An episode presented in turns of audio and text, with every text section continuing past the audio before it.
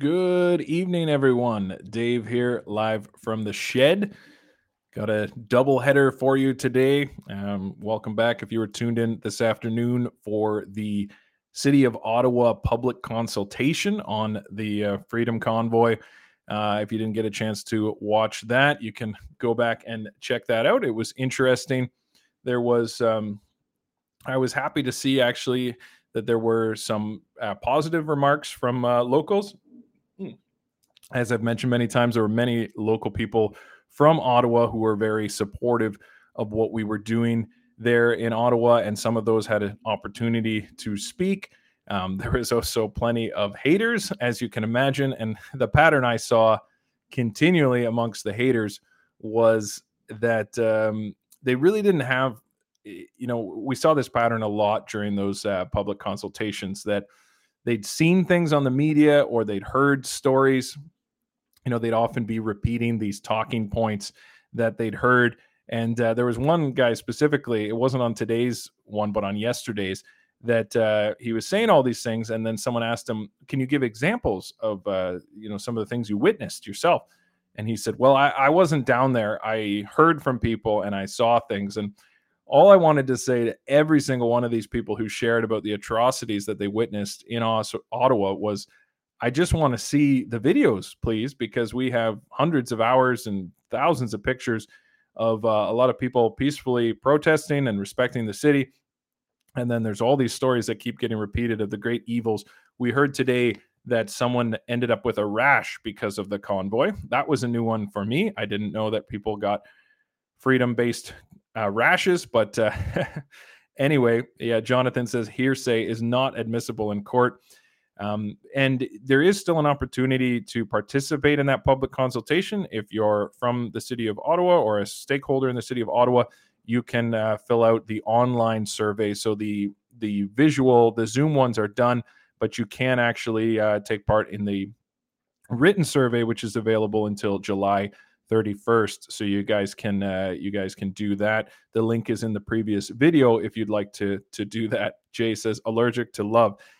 Yeah, and I don't, and it's important too, and reminder to you guys too, don't be angry at these people. I mean, I think pity and sorrow is the more appropriate response for that you would be so full of fear of your fellow Canadians that you would and so afraid of this pandemic that you wouldn't even go down to see for yourself and we heard from one individual who said initially she was kind of afraid and concerned but she went down there and ended up being down there every day of the convoy and was just moved by how uh, beautiful a scene it was and how positive it was. And of course, many of you got to be there and see that yourselves or uh, experience it through the live streams. And so you know what really went on. So, um, anyway, I, I, mean, props to the city of Ottawa for at least engaging in that. And I'm appreciative that they didn't just pre censor everyone's opinions.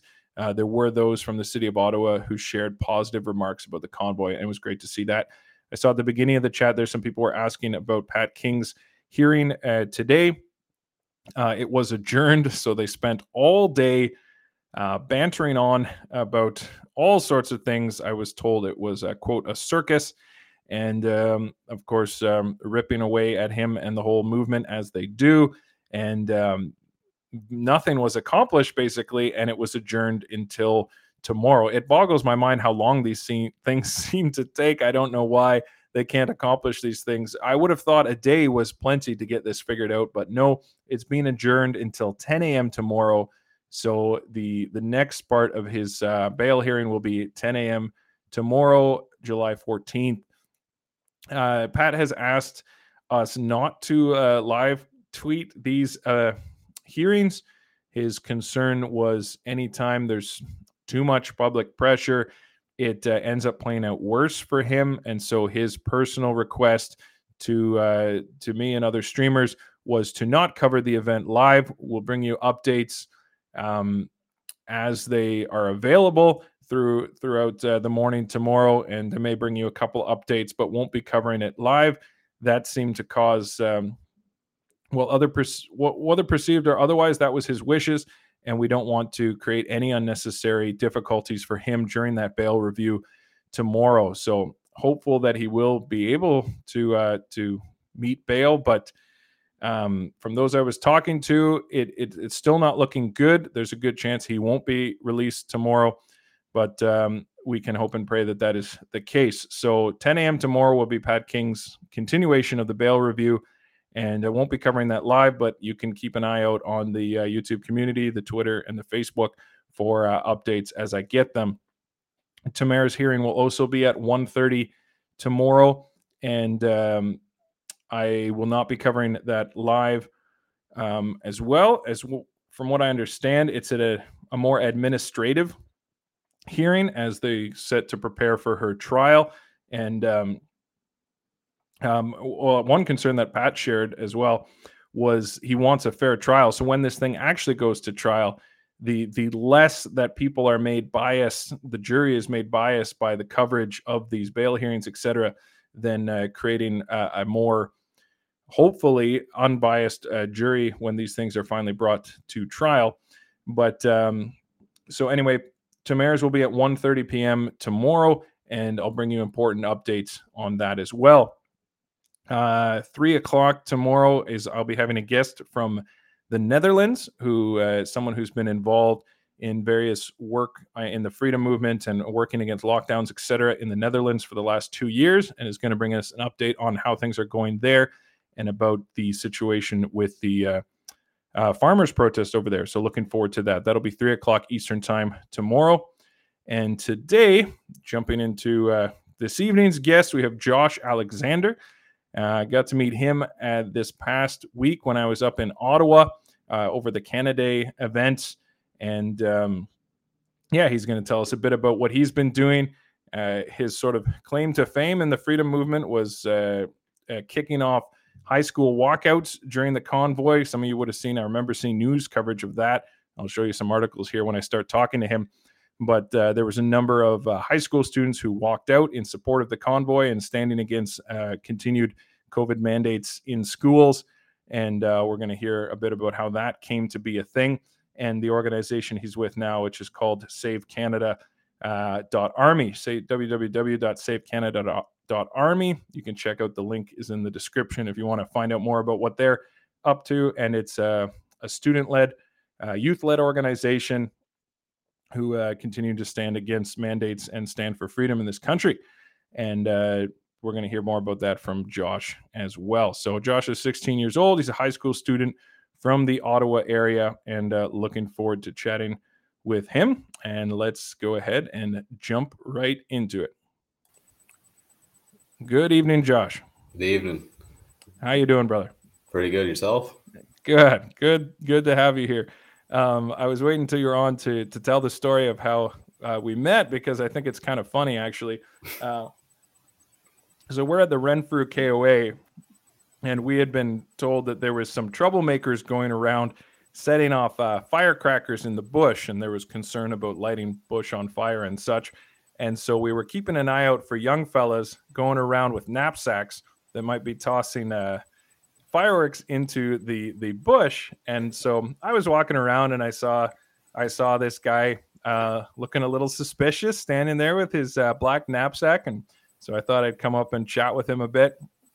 And uh, we got talking, and I quickly caught on. He was uh, not someone to be to be worried about. And and uh, you shared a bit of your story with me, and uh, I was just really impressed, and I'm always uh, excited to meet young people who are who are taking on this challenge uh, as well. And uh, I was very impressed to hear how uh, you stood up in your school, and so uh, I was glad that you you weren't set, setting off firecrackers. Sorry for discriminating against you. I was profiled, um, victim of profiling. Yes, you were a victim of profiling. Um, my apologies. So, for starters, um, yeah, I mean, you're only 16, so not a huge amount of background to cover, but tell tell us a little bit uh, about yourself.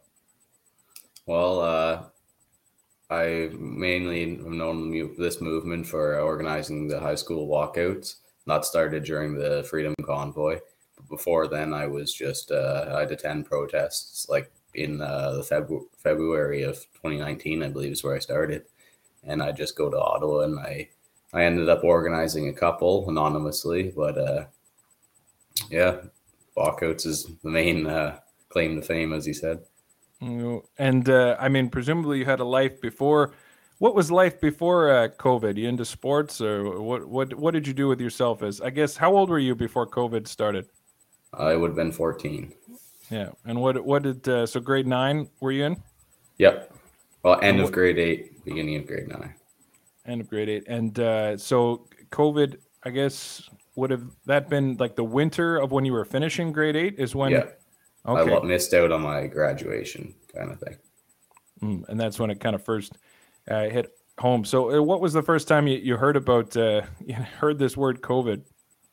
Oh, in the classes, there'd be those couple paranoid kids. So, I mean, I heard about it. I knew it was a thing. I'd look into it a little bit, but it didn't seem to be something that concerned me a lot. But I was starting to watch the media push it, and then the education system push it, and it went down a bad path real quick.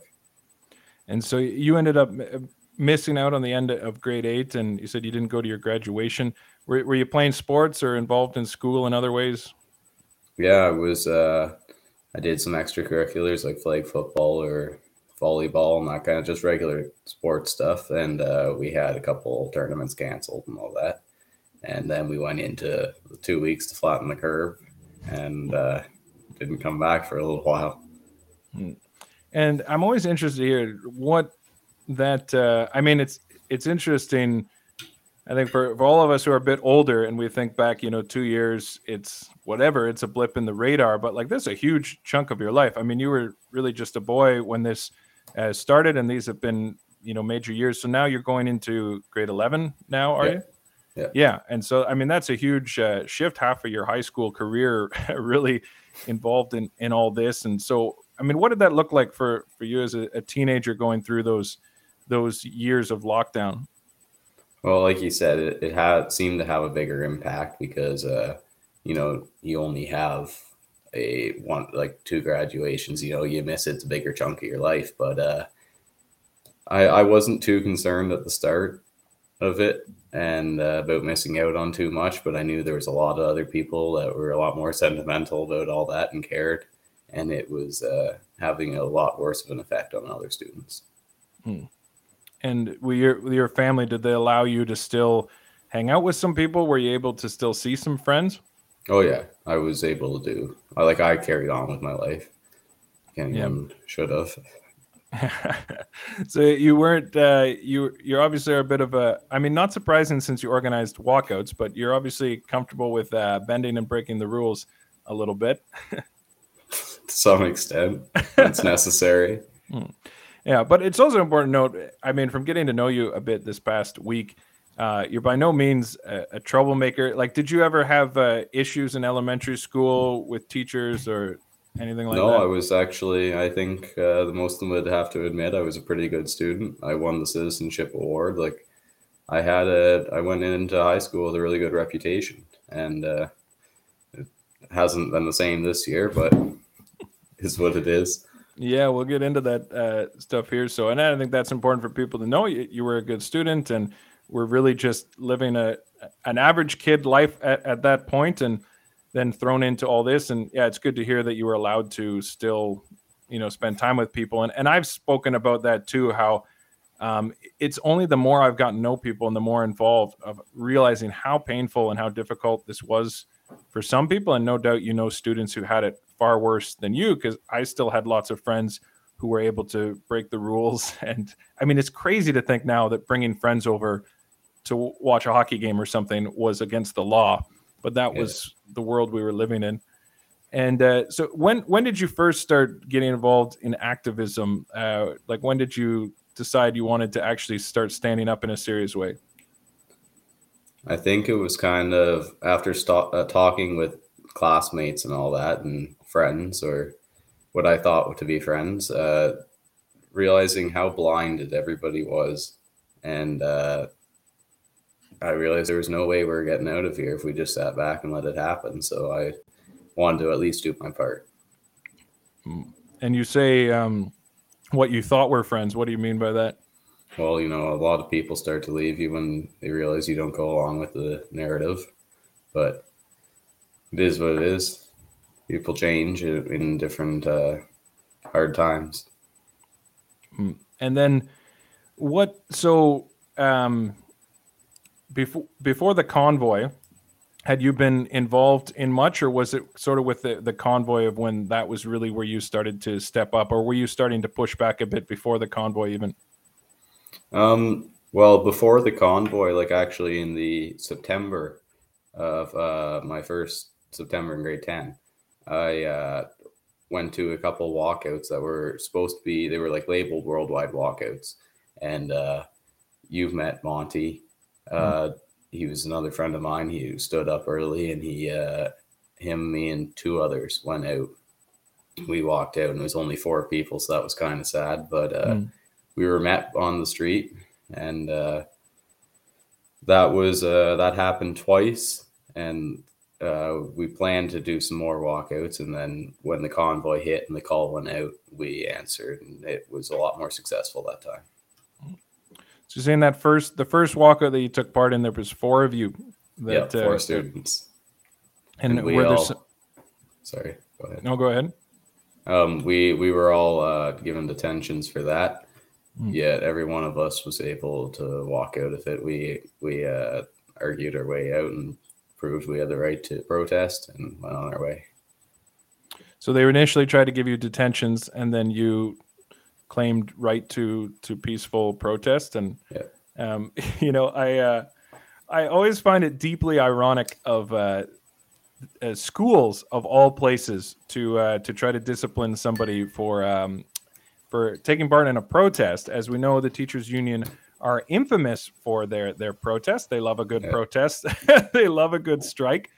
Um, that was the sorry that this is the other uh, aspect of my grade 8 year. There was a strike going on so not only did we miss out on school because of the walkouts, it was also the whole strike. Yeah, yeah. The uh, I know, and that that's a whole nother story in itself. Where um, the part of the reason the teachers were striking was because they were opposed to uh, online learning, uh, which uh, and it was I think the Ford government was seeking to bring in like a couple was it two credits or something that high school students were supposed to complete online uh, just to get them more comfortable with online learning and the teachers interestingly enough all said that uh, no no that online learning is bad for students which, which i would agree it's not ideal at all. Um, but uh, given what they then took part in of doing all online for all this time where was all this protesting against online learning when we really needed it uh, which is over these last two years? I would have loved to see the unions stand up against online learning and stand up for our students to be able to have their graduations go to sports etc when the teachers union really had a chance to do something which I think um, would have been so beneficial to the students. They they did not. When uh, as long as they got their paychecks, they seemed to be doing okay. yeah, there was uh, like there was there was a lot of concern expressed by the students to the teachers and to the principals, and uh, not much came of it. Hmm. They'd all just say, "Yeah, we know how you feel. There's nothing we can do," and they like there was no rallying on the students' behalf and those of us who did were punished. Mm-hmm. And uh, did, when so there was only four of you who went to that first walkout. Then did you find there was more quiet support from friends, or did a lot of them think you were ridiculous for doing this? Oh, I was considered ridiculous, and I'd say the other ones were as well. Like uh, they just thought I was embarrassing myself. Mm. But and, I mean, a four four student walkout that there is a little bit of room to criticize there, but it got bigger for sure. Yeah, no great movement has. Uh, it, it, never starts with with thousands. It takes uh, one, two, three, four to uh, to stand up and, and push back. So, um, and good for you for. I mean, it's it's an easy enough thing to join in when everyone's doing something. It's it's very difficult, and it's a sign of a true leader to step forward when others are not willing to. And, and so you know when you told me that story before it uh, it speaks well to your, your character and so good good for you. And um, yeah and you you it, maybe it was a little embarrassing but you kept going and uh, kept pushing forward. And and so do you feel that most i mean from what i saw a lot of high school students were kind of talking out of both sides of their mouth like many people of where they would in one sense support oh yeah covid's dangerous but then they'd they'd be partying and they'd be breaking all the rules anyway. Like, did you witness that amongst your your friend group? Yeah, I did for sure. Like I, uh, I don't know if you remember Adam Skelly when he uh, his uh, business got shut down. He was arrested and all that. I remember I having a discussion with multiple people about that, and uh, they all said, yeah, he deserved to be arrested and have his family without an income and all that because he dared put people's lives in danger by opening his restaurant. but uh, I remember people saying that, and then the next weekend they'd be out hanging out with friends, breaking the lockdown rules. And well, actually, it took it took a while for most students to be able to uh, get rid of the fear and realize it was a bit of a hoax and go and start hanging out, but they would still actively uh, support all those restrictions, yet break them. So it was just yeah. hypocritical. Very hypocritical. And I mean, it's certainly not just students, our own. I mean, it actually makes sense that they'd behave that way because that's what we saw modeled right from the top of our own politicians who were, you know, pushing lockdowns and rules on one side and then going to their cottages and their weddings and their birthday parties and whatever else they wanted to on the other. And so, very much this pushing out one uh, token thing for the public and then doing what they wanted on their own. And I think most would agree that that students can sometimes be, I mean, especially um, you know, the the old timer in me said, "Oh, that you know." I, I never took part in protests before this, and you'd always see the high school and the college kids it seems like any whatever the new thing was you know it became uh, like how many times have your friends changed their profile pictures on on social media right of this thing of i need to join in with whatever the current cause is um, and that's really easy when it's something the mainstream media is pushing and when it you know when this is the trendy thing to support but you were willing to step up for something that, in fact, the mainstream media and our government was um, was opposing, and uh, and and that's much more impressive to me. So then, when was the first time you you heard about the convoy? Um. Well, I know the whole uh, Operation Bear Hug thing. That was what it was called under by Canada Unity, and I. Uh, months before the convoy ever happened, there was a advertising for Operation Bear Hug, and uh, it was only like 20 people on a Zoom call saying we need to do this thing, but uh, it didn't go end up going anywhere. And then uh, maybe a month before the convoy happened, I remember seeing Operation Bear Hug out again, and uh, I realized it was getting a lot of support. And started seeing the Zoom thing, or sorry, the uh, GoFundMe thing, and the millions started to rack up, and uh, said I got to get down there. So, I mean, you couldn't drive, presumably. So, how did you get yourself down to Ottawa? Um, well, uh, you'd know Leanne McCann. She helped me out a lot that way. She'd take okay. me over, and uh, yeah, I'd, I'd, just find there's a lot of people around here willing to help get me down there. So, you hitched a ride down into the city, and uh, did you stay down there, or were you kind of commuting back and forth all the time? Um, I I'd ha- have to go back and forth. Actually, the first time I went down, I was uh, it was the night before the convoy. I w- we uh, were the lead car in the convoy, and then we split off and uh, went to our uh, hotel in Ottawa and spent several days down there. Yeah, and the um, uh, your your parents they were they were okay with uh, you going off and and joining in with this. They weren't afraid you were going to get taken by white supremacists or anything. no, no, that wasn't too much of a fear. That's good. Oh yeah, and um, yeah. So I, am glad you had mentioned before that uh, that you had the support of your parents, and uh, even if they thought uh, sometimes you you maybe were a little intense, that they uh, they support you, and and I mean that's so valuable because I mean I've talked to other uh, people whose um, parents basically pushed them them out because of decisions that they made. And so, um, yeah, you're very fortunate that you have a family that that supports you in what you're doing. Uh, what did your day to day life then look like? So you're commuting back and forth to the convoy. How did you end up getting involved? Because I, I, know everyone found their little place piece to play and all that. Well, like like I said, the walk was started during the convoy, so I would be down in Ottawa and uh, enjoying that paradise, and then uh, I'd have to come back, go to school, and put a mask on, and it just seemed so mm. wrong. And talk about hypocritical. like go down there, stand for freedom, and then come back and just kneel to all the oppression. So I uh, organized a walkout just for my school, and that's when I started getting quite a bit of flack from staff. And so, when was that first lockout that you uh, organized at your school during the convoy? I believe, yeah, I believe it would have been the second weekend of the convoy, or, or uh, like first week of the convoy, I believe. And how many people came out for that? Um, it was actually impressive. We got, uh, I want to say, about forty students came out for that, and then we got a little bit of support from the road, just people that had heard, parents that had heard of it.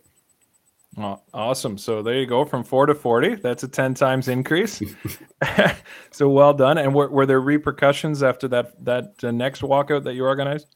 Yeah, for sure. Um, I spent hours in the office before the walkout and uh, I was uh, told I would be suspended. We kind of came to an agreement that uh, the other students that walked out would be fine as long as they kept their masks on and uh, they uh, they'd be fine if I took a suspension because they said they considered me a the leader and they need to punish me for that. I guess so. They said I would be suspended, and uh, I remember they asked me to address the students before we walked out. So we all met up at my locker, and like I said, about forty of us, and uh, I said, so they're asking that you keep your mask on, uh, or else you'll be suspended I said, "Do what you want. Uh, I'm going out now. You can follow me." And I took my mask off and marched out. And uh, I believe uh, two other students took off their masks. And uh, by the end of that walkout, we got so many calls of support from parents and stuff, and the roadside support that my suspension got withdrawn. And uh, so I didn't, other than like I spent quite a while arguing with the principals about that but uh, I didn't actually end up getting suspended, even though they said I would. Hey, good for you. Now, now you had told me when we hung out that um, a police officer had to explain to your principal what uh, what uh, a protest was and what uh, the the Charter of Rights and Freedoms uh, ascribed to us. Is that correct? Yeah, that's correct. Um, the cops were called on me. Uh, at, I, I believe it was about three times, and they would like they were notifying the OPP that there's going to be a walkout, and uh, they uh, he had to explain to my principal that the Charter of Rights and Freedoms allows for peaceful assembly, and uh, the principal then decided to relay this to me and explain to me like it was some sort of revelation, and I was like, yeah, that's, that's the Charter of Rights and Freedoms. but uh, so how did that conversation go? So so they call they call the police on you, and then the police officer spoke to the principal. Uh, explain to me in your, your words how that conversation went. I wasn't I wasn't present for the phone call at the police. I was only there afterwards. I got pulled aside, and uh, I just figured I was in trouble again. But uh, they ended up trying to tell me, explain to me what the Charter of Rights and Freedoms was, and my right to peaceful assembly.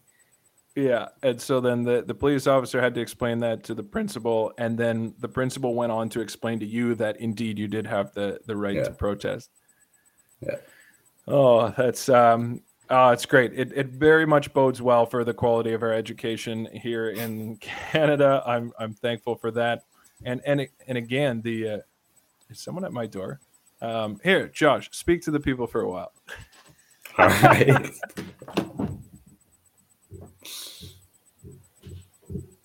Who we got here?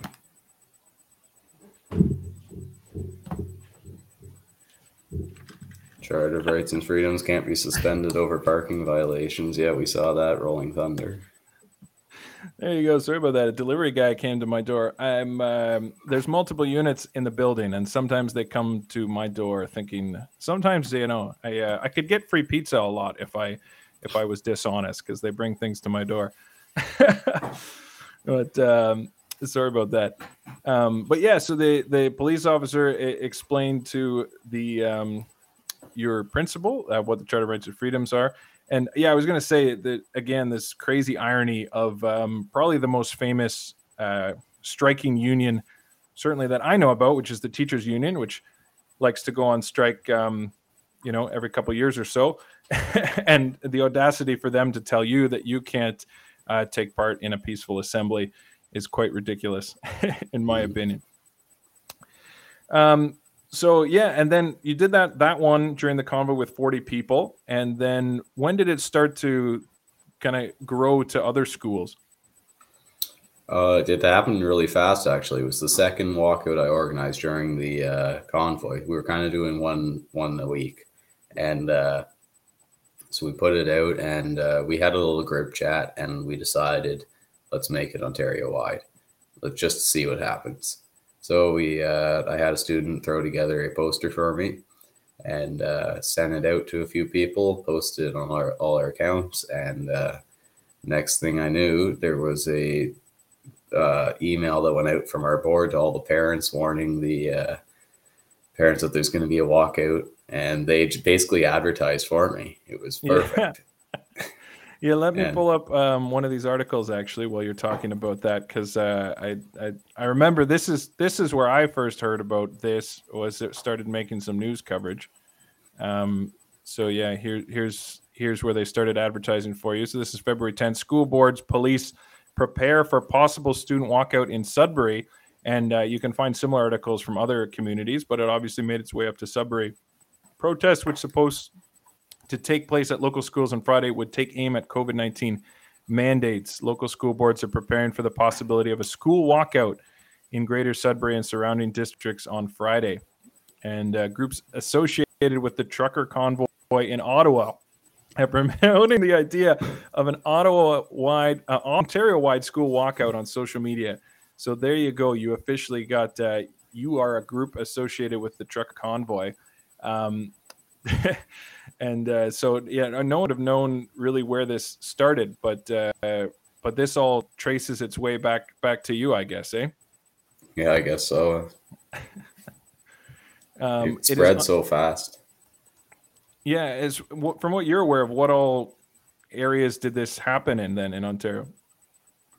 Uh, all across. I was getting it like I had limited information. I had basically what you guys did, and uh, I heard it on the news that two, at least two schools were shut down for the day because of anticipated crowd size. So I was starting to think this is getting a lot more real than I had originally thought. And uh, when my parents got the email. They're like, this just got advertised to every student in the board. So, yeah. Yeah, here's a quote from, uh, I think, these emails that were sent out to parents. It says, uh, a movement has invited students to take part in a walkout this Friday. In the event that students from our school decide to take part in this event, we would like to remind you the rules concerning attendance and supervision. Uh, once once students leave school grounds, no supervision will be provided by school staff, as this is not an activity organized by the school or school board. Said the letter. Child wants to participate in a student demonstration during the school day. Your permission is required. As a reminder, demonstrations of this nature are not permitted on school or board office grounds. There you go. So, to say the least, they weren't supportive of it. No, not at all. um, I had. Uh, very little media coverage at my school. We got um, maybe one or two articles and then a newspaper article and uh, the like the Toronto Star did one on it and uh, they had the only picture they showed of our walkout, which was pretty good size, was uh, our vice principal walking behind it in a mask with not one student in the photo. and they reported as a high school walkout. So that was interesting. Of course, looks like you got some coverage here from uh, the Toronto Sun. I see did a story on it. Um, this, I guess, this was before it happened. Ontario students set to walk out Friday to protest mandates. Uh, it looks like anti-mandate protests erupting through Canada are set to spill over into Ontario schools on Friday, and uh, and then it again shows this letter from uh, from the schools. so uh, there you go. And um, so there were you said there were two schools shut down. Do you have any idea how many students took part in it? I'm not sure. I didn't like all I heard about it was on the radio, and this was like the, it was anticipated crowd size. It was before the walkout even happened, but I'm guessing the community got involved there. That's my best guess. Well, yeah, and obviously uh, it it spread to other uh, places, and um, you said that you'd heard about a few even in other provinces that happened. Yeah. Uh, well, this was after our fourth and final walkout for the year. Um, the uh, our mandates got lifted, and it was, I believe, the day before our mandates got lifted. We did our last walkout, and uh, in Nova Scotia, they were set to have uh, the mandate lifted on the same day as us, but uh, it got canceled. So, uh, for, I don't. For those of you that know what Save Canada is, it started in Nova Scotia, and uh, so I have a bit of a platform down there with the, the other guys, and um, the kids started to see what we were posting up here in Ontario, and uh, they decided to join in, do the same thing, and it looked like identical to ours. oh well, well, good for you, man. And uh, yeah, so you started with four, you got to forty, and then sounds like uh, you had thousands there by the end of it. And uh, um, and then what was the school reaction? So I mean, after this thing had become really big, presumably a lot of the school boards I, I mean, none of these articles trace it back to you, so a lot of them wouldn't even know where this was coming from. Um, but did you get some flack from your school for? Did the, did your school catch on that this was coming from you? That it had spread from you? Um, I still wonder that. I don't know. Uh, I know my the staff certainly didn't understand that I started it. Like I, they, I remember being interrogated in the office, like the average day at school, and uh, they kept asking me who I was taking my orders from. And I said, no, I organized the walkouts. And uh, they said, yeah, but who picked the times? I said, I did. I said, yeah, but who's doing it for the other schools? I am. And they just never seemed to catch on. And uh, I know some of the students did, some of them for sure, but uh, I'm not. I'm not too sure what happened there. I'm just. I did it anonymously. I'm envisioning like a 90s action movie of like the cops like slamming you down on the table and it's like, who are you working for? And then who are you reporting to? Whose idea was this? We will find you. Like it's just um yeah, it, it's ridiculous. This well, I mean, it's kind of insulting to you because they're basically saying there's no way you're smart enough or capable enough to pull this off. You must be working for those deep, dark, dangerous convoy people. who are who are pulling your strings.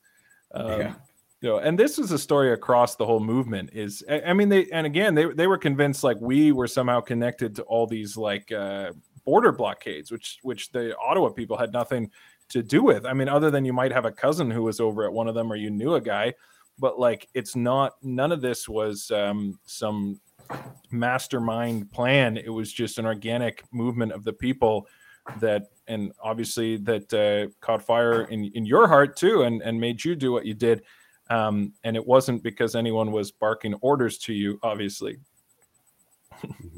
Everybody's doing their own part their own little thing and it just went all the way across the country and of course they couldn't accept that. It had to be something bigger. Yeah yeah had it had to, had to be it couldn't possibly be sweet old josh. It had to be some uh, some scary some scary white supremacist somewhere, no doubt, but that you're being radicalized by probably. Yeah. The uh, oh, I just saw some people were commenting on on your hat there. The uh, people can't. Is that from your your website there where you yeah, did that? I uh, I sometimes sell them in person at events, but the, yeah, you can get them on the website savecanada.army and uh, we sell hats, shirts, sweaters, you name it, phone cases. we got it all. Yeah, it's a it's a cool hat. I love it. Um, and then, so you're doing these walkouts. Um, were then did you stop wearing your mask then during the convoy? I was wondering that. So I like I would have been probably either suspended or expelled had I done that. Although I did mm-hmm. get suspended anyways, but uh, I didn't I didn't uh, fully stop wearing my mask. I would wear it in class, but I'd take it off at the walkouts. So it was mm-hmm. kind of like our once a week, we'd have a stand of defiance, and then we'd have to get back to it because mm-hmm. like I, I still have to keep up my grades and all that. But uh, um, no, so I would wear my mask in school, but uh, I'd take it off at the walkouts, and like I wouldn't always like obey all the rules, such as you had to walk on certain paths in the hallway and stuff. And like I completely disregarded all that stuff. really the only thing I did was wear my masks so around my chin. Like Hmm. that's about all I did. Yeah, the little just let it slide down a little further Yeah. all the time. Take a drink of water here and there. Yeah, that's. Uh, I went to uh, actually went to a, a Kitchener Rangers game. It's like an OHL team in this area, and uh, we got. I brought a big bottle of water, and then me and my friend got one of those massive things of popcorn, and just like took one kernel every like thirty seconds or so. And the the Karen uh, who was in charge of our area kept like looking over. And then I'd look back at her and just take another bite of the popcorn, and, and it was this ongoing uh, battle of the wills throughout the whole hockey game where she kept checking to see if I was done eating, but I'd managed to find one more piece of popcorn and uh, continue it on. So, what a game we all had to play. I remember a Oh. couple times I'd I'd cut a line through my mask.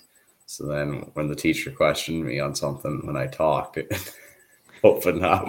That was awkward. That only, that only happened a couple times. So You got busted. yeah. Yeah.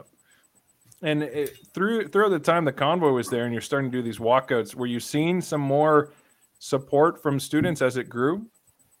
Um, during the convoy, uh, it wasn't, it, it was like kind of 50 50. Everybody who uh, had been silently supporting were a little bit more vocal. Um, like they'd come out to the walkouts and stuff. Like these were people that uh, wouldn't have previously taken any action. But uh, other than that, it got a little bit more. Uh, uh, I, I wouldn't say well, yeah, it got a little bit more hostile with other students. Like they uh, Mhm. started to get a little more aggressive in the way they expressed themselves. Hmm. And uh, How so? well, I got some threats, and like it, it, it just Like what kind of threats? Um, one uh, would have been my quote: "Ba- "I'm going to bash your face into the concrete," Hmm.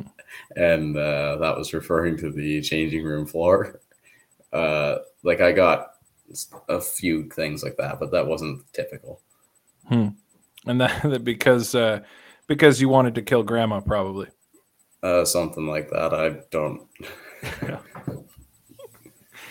Yeah, it, the for all the accusations of, of hatred uh, that they rail upon uh, the freedom movement, the the amount of vitriol and that anger, um, yeah, that that very and like like scary anger where they just like you've seen that some of the counter protesters at these things where they're just like like their eyes are like demonic. They're just like ready to to eat somebody. Like it's uh the, the level of hatred is is astounding. Like it's one thing to fine think we're ridiculous disagree with us whatever but this um this absolute hatred which we saw from our own prime minister you know that don't think you can get on a plane or a train with vaccinated people. Who do you think you are? Like this ridiculous behavior. Um, and obviously you saw that repeated amongst uh, you know some of your own there at the school um, and and then so this carry when how long did these walkouts continue for Uh, I, want to say four weeks. Actually, no, it would have been it would have been spread out over five weeks, but uh, one of them we missed a day because we scheduled it for a Friday and it was a snow day, so we didn't end up doing the walkout. But uh, the last one I'd say was the most interesting because uh, they I was pulled in about about a week before it, like at the beginning of the week, I'd say. Um, I got suspended for an unrelated incident involving the masks. And uh so sort of related. well yeah it was it was about like i mean there's a there's a lot of discrimination towards anyone that went to those walkouts. They they face different treatment from the staff members. And uh from the staff members? Oh yeah for sure. How so? Uh there'd be like they they were just more targeted. They'd they'd be watched and followed to see if they're breaking the rules and uh it, it was just a lot of targeted. Hmm. um but uh yeah i got suspended for uh it was a mask incident and uh they brought me into the office and uh i got uh i believe it was a th- two day suspension i believe and they basically said, "So we aren't going to have any more walkouts after this, are we?" And I said, "Well, I have to talk with the rest of the students, see what we want to do." And uh, I said, "When uh, if you see us rallying up again, then I guess you'll know there's another walkout." But uh, they uh, they kept saying there's not going to be any more walkouts, and I wouldn't give them an answer. And then I organized one last minute so they wouldn't have caught on to it. And I like we actually walked around class to class and said, "There's a walkout. Let's go." and let's go, buddy. we uh, I love that. So they were kind of surprised, taken by surprise on that one. And I took my mask off like a lot, quite a while ways before the walkout started, and I was just walking around the school saying, "Let's go walkout." And uh, so they brought. I had about uh, I want to say maybe 50 students had gone to the uh, third one. This was the fourth one. Uh, the mandate was coming to an end the next day, so there was less people that showed up to it. But uh, we had a, uh, we're all at the lockers ready to go out. And the principal comes up and hands me or offers me a mask and says, You need to put this on. And I said, No, thank you. She said, You'll be suspended again for noncompliance and uh, defiance. And I said, Okay. And she gave me a suspension. And then a couple other students who had taken off their masks put them back on. And because uh, uh, this was the first uh, walkout related suspension, the other ones uh, were they were all related, but it wasn't actually at a walkout. So the other kids kind of started to chicken out on that one, but then a few others came to my support and actually ripped their masks in half and took them off. And I think I want to say about five students took suspensions, and then about 25 of us ended up being the ones to walk out. And we were met by the biggest support on the road we'd seen yet. We had That's the awesome. anthem up on the speakers and convoy trucks and stuff. It was great. There were trucks out there. Yeah, uh, there were no big rigs, but we had like trucks yeah, done up. Yeah. And then they had uh, speakers for you. Yeah. Oh, that's um, awesome. So th- what ended up happening there though is uh, that was the first time the cops actually showed up, and uh, all they did was smile and wave, and uh, ask one person to move their car because it was on the road, uh, blocking traffic. Other than that, they just drove right on past. They didn't care, and uh, we had bus drivers honking at us and stuff.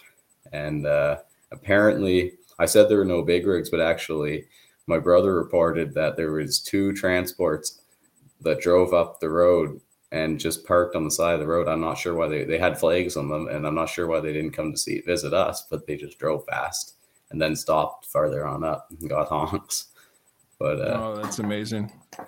Oh, this is like uh, this is like Netflix movie material here. You, I, I imagine the slow motion scene of you breaking open the door, and there's just this crowd waiting for you with the flags and the honking and everything. Oh, it's great. It's like your my captain, my captain moment uh, from a movie that you're not old enough to have ever seen but uh, yeah, that's awesome just to see people joining together and, and your community supporting you in that way. How, how, many people you figure you think there are more people just out on the street supporting you than even the students who followed you? Oh yeah. Um, yeah. I'd say maybe 50 supporters and then the 25 or so students. So probably about doubled. Yeah. No, that's that's that's wonderful. And uh and this is why what what so many people need to understand if they don't already is it wasn't this was not a movement of you know one organization or or a thousand people here or 50 people here. It was all of these things together. It was yeah. it was your the, and the stories we'll never hear about because somewhere out there is is some kid who um, you know took a suspension for for not wearing his mask and and maybe there was only four of them that ever walked out and that's all they had um, but it was those four plus those 50 plus those thousands that that all joined together um, for one cause. Um, and it, what made this movement so and continues to make this movement so incredible is, um, it, you know, it it's it's not any one person. It's uh, it's really just a grassroots movement of regular Canadians uh, who want their freedom. And uh, because and yeah, I mean, you put it well. Of I mean, what was the title of your what you were being disciplined for was was uh, d- defiance, defiance, defiance, and noncompliance. yeah. yeah non-compliance. And that's precisely what this whole thing came down to. Nothing about covid nothing about illnesses. It was about non-compliance. And what you were ultimately being disciplined for was non-compliance. And it's what all of us uh, were disciplined for was was non-compliance. This was about control about um, doing what you're told. Don't question it. Uh, even if we even if we know we're wrong, you still have to do it because uh, we said so, and we see that increasingly so now.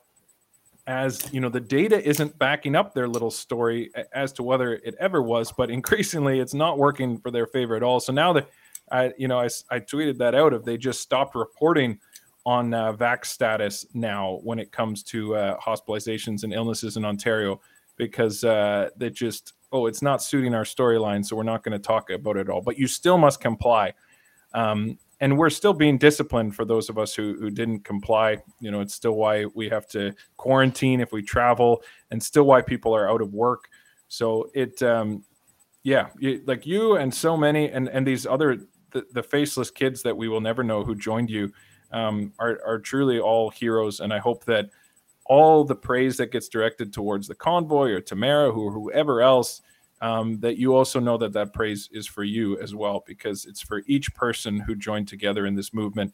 Um, and we'll never get to meet you all, but we're appreciative for all that everyone did. You get me the all students. emotional, buddy. I find it's like it's easier for students to get credit just because of their age, but there's like there's so many other people that have a much uh, harder story and uh, mm. didn't get any credit. Like there's you, you just hear it, you could see it in like some of the people that even stop by on their walkouts and talk to us. It was a rough time for a lot of Canada, and it's uh, it's too easy to take credit for doing something like that just because it's noticeable. Yeah. No, and it, it, it's a great point, and I, I love your humility like that, and that uh, yeah, and and often too people. Well, actually, yeah, let's let's show that you. Um, I found this a video of you from from Rebel News, and it's true. People get all excited when young people do something cool. It's like America's Got Talent. You know, you have this like B level singer, but because they're 16, then everyone gets all excited. Uh, whereas if they were 30, no one would be very impressed. But you know, it's people get excited. It's good to see young people doing something uh, significant, and and if you can realize that you know there's an opportunity there, and then use that to for for good, um, that's great to see. So you did an interview. Can you give me the background of this? Of when you when you David Menzies here did an interview with you. How did that end up happening? Uh, that was at uh, Rolling Thunder. This was after the uh, bikes had rolled through, and uh, I had been talking to uh, uncle of mine who works for Global News, and uh, we had actually been talking about uh, David Menzies in particular. And I pointed over. I was like, "Oh, there he is." I went over to say hi to him, and he ended up interviewing me right oh, on the spot there. Global News didn't interview you? No, no global. Yeah, we won't uh, we won't cause any family drama there, but I imagine that causes for a little bit of tension.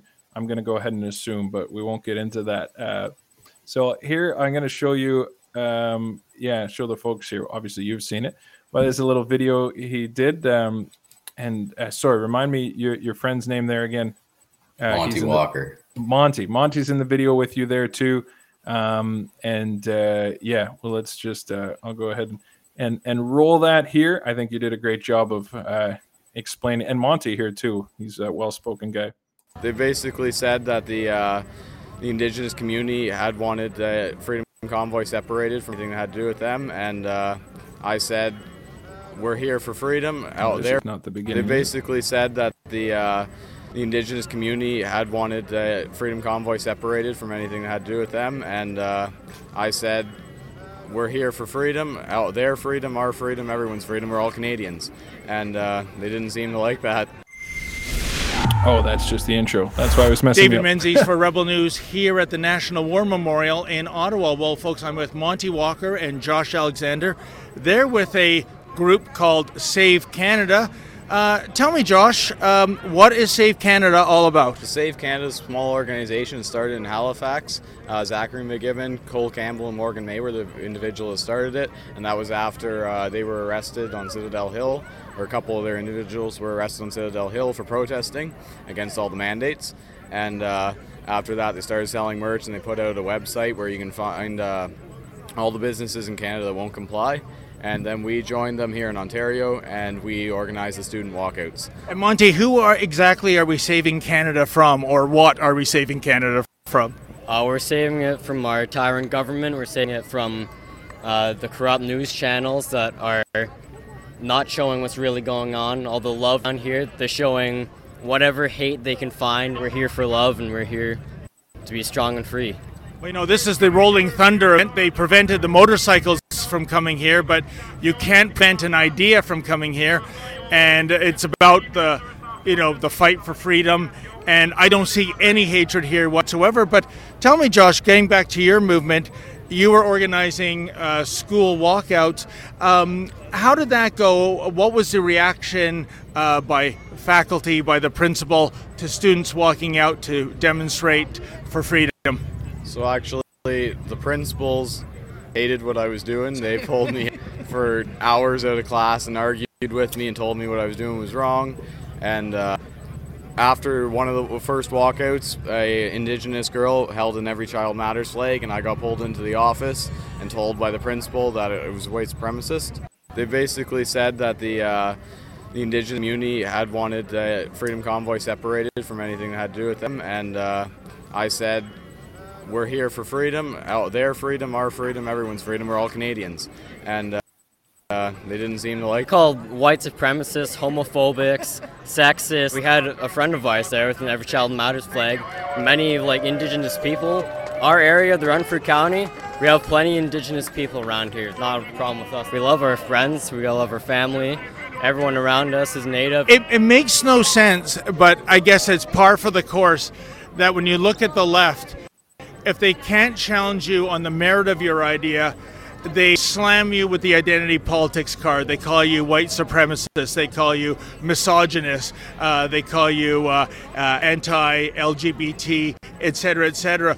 But that's that has nothing to do with your movement. You're you're fighting for the rights of everybody in Canada, are you not? Yeah, I'm fighting for their freedom, I'm fighting for his freedom, everyone's freedom. Our old school that we used to go to, anyone who tries to stand up, they're shut down immediately. Uh, the like teachers they force ideas on the children and indoctrinate like you said there. It's it's honestly disgusting. And then we get to high school and it's we have the chance to stand up but no they're still trying to wipe us out. Wow. well you know what guys? I think you're doing a great thing. And tell me what is the future for the save canada movement? Are you going to organize more student walkouts? I'm sure we will especially like i saw the police response last night on the front lines not impressed at all. Getting hit by batons, innocent Canadians getting pulled across the police line and arrested. I watched a two-month-old baby get removed from his family, his father arrested. It's just terrible. Literally in the shadow of this glorious uh, war memorial. But uh, thank you for your time, guys, and keep fighting for freedom. There we go. Good job, buddy. And uh, yeah, Monty uh, does a great job there. And it, you know, it made me think of. I often tell people, you say they people ask, why are you protesting? Or like, why are you still doing this? And just ask somebody because, like, even uh, he's a bit younger than you, too, 15 years old. And uh, a 15 year old can explain why they are there, what they are protesting. Literally, anyone in that crowd, you can pull them aside and ask them why they are there, and they can tell you quite succinctly uh, why they continue to to protest. And so, well done to, to you guys. That was a great little, great little interview there. Did uh, did some people uh, notice you from that? Some of your uh, friends uh, noticed that? Yeah, a few locally saw that and uh, got shared around a little bit. I know uh, you were talking about Monty was able to describe that. I've uh, I've watched Monty argue with 4CTV workers and completely destroy them. just one kid, I just sat back and watched him do it. It was incredible. Oh, yeah? Yeah, yeah. He's well. That's interesting because um, well, when we hung out, like you were doing most of the, the talking, he was pretty quiet, but obviously he can hold his own when he wants to. Oh yeah, sure. Yeah, that's great. I'd love to. Uh, I'd love to see that. You didn't get any footage of him uh, uh, laying down some CTV reporters. No, we didn't want to be obnoxious. It was like it, he was having a good uh, conversation with them, and it was. Uh, right. He was holding that. his own. Yeah. Yeah. Well, good for you guys and um, yeah, and that's great. And you had told me earlier that uh, you know you guys have uh, become good friends, and he's someone who's continued to to stand with you through all this, even though you've lost some other friends. Yeah, yeah there's uh, there's not many people that actually stick through with you, even when they uh, disagree with your politics. Like, not many people can recognize that politics isn't everything, mm. and there's more to more to a person than that. But yeah, not many can see past it. Yeah, and uh, I mean, obviously, friendship should not be defined by purely one uh, issue, and unfortunately, yeah, that is what we increasingly see. That, and and especially, it can be worse amongst young people, um, but certainly the case everywhere where there's these. Um, it's basically become a new religion of the, these are the Ten Commandments of, you know, you must think this about climate change, you must think this about recycling, and you must think this about the convoy and mass and uh, whatever have you. They create these new um, beliefs, and you either ascribe to those beliefs or you're out. And I mean, as someone who uh, grew up uh, in a religious context, and, and you're the same, that uh, I never, for all the accusations against churches, and, and I have my issues with uh, the way certain churches handle things and the way religion can deal with things sometimes. I have never seen the level of discrimination and and hatred that I have seen from uh, people in the in the modern leftist movement. It's far more vitriol and judgmental and discriminatory than anything I've seen from even the worst of like uh, church organizations that I've I've come across. And and I've seen some, some bad stuff from certain religious organizations, but but nothing like the the level of uh, of hate that I see spewed out by those who uh, who disagree on on this far left, which is unfortunately not a it's it's not a small group anymore. Increase, especially we see in the states where this far left ideology in the in the um, the Democratic Party has become mainstream, really, and we have a same issue here uh, with this uh, very scary religiously type uh, religious type uh, anger and um, drive for these people. So we need more we need more joshes out there more joshes and monties who are willing to to stand up and and speak the truth against this. The uh the education system especially the way they push their indoctrination it's it's terrible. Uh like for instance i lost uh i lost grades on a science assignment for refusing to get behind a socialist plan to uh help with the whole climate change issue, and uh, like uh, it was a I had to take a political opinion on a science paper and lose grades over that, and just shows the state. They um, you were take they were you lost marks because basically they didn't agree with your opinion on it. Yeah, on a what, science paper. Yeah, what what did you write about on the paper? What was it? Um, so basically, it was uh, talking about reducing emissions or whatever.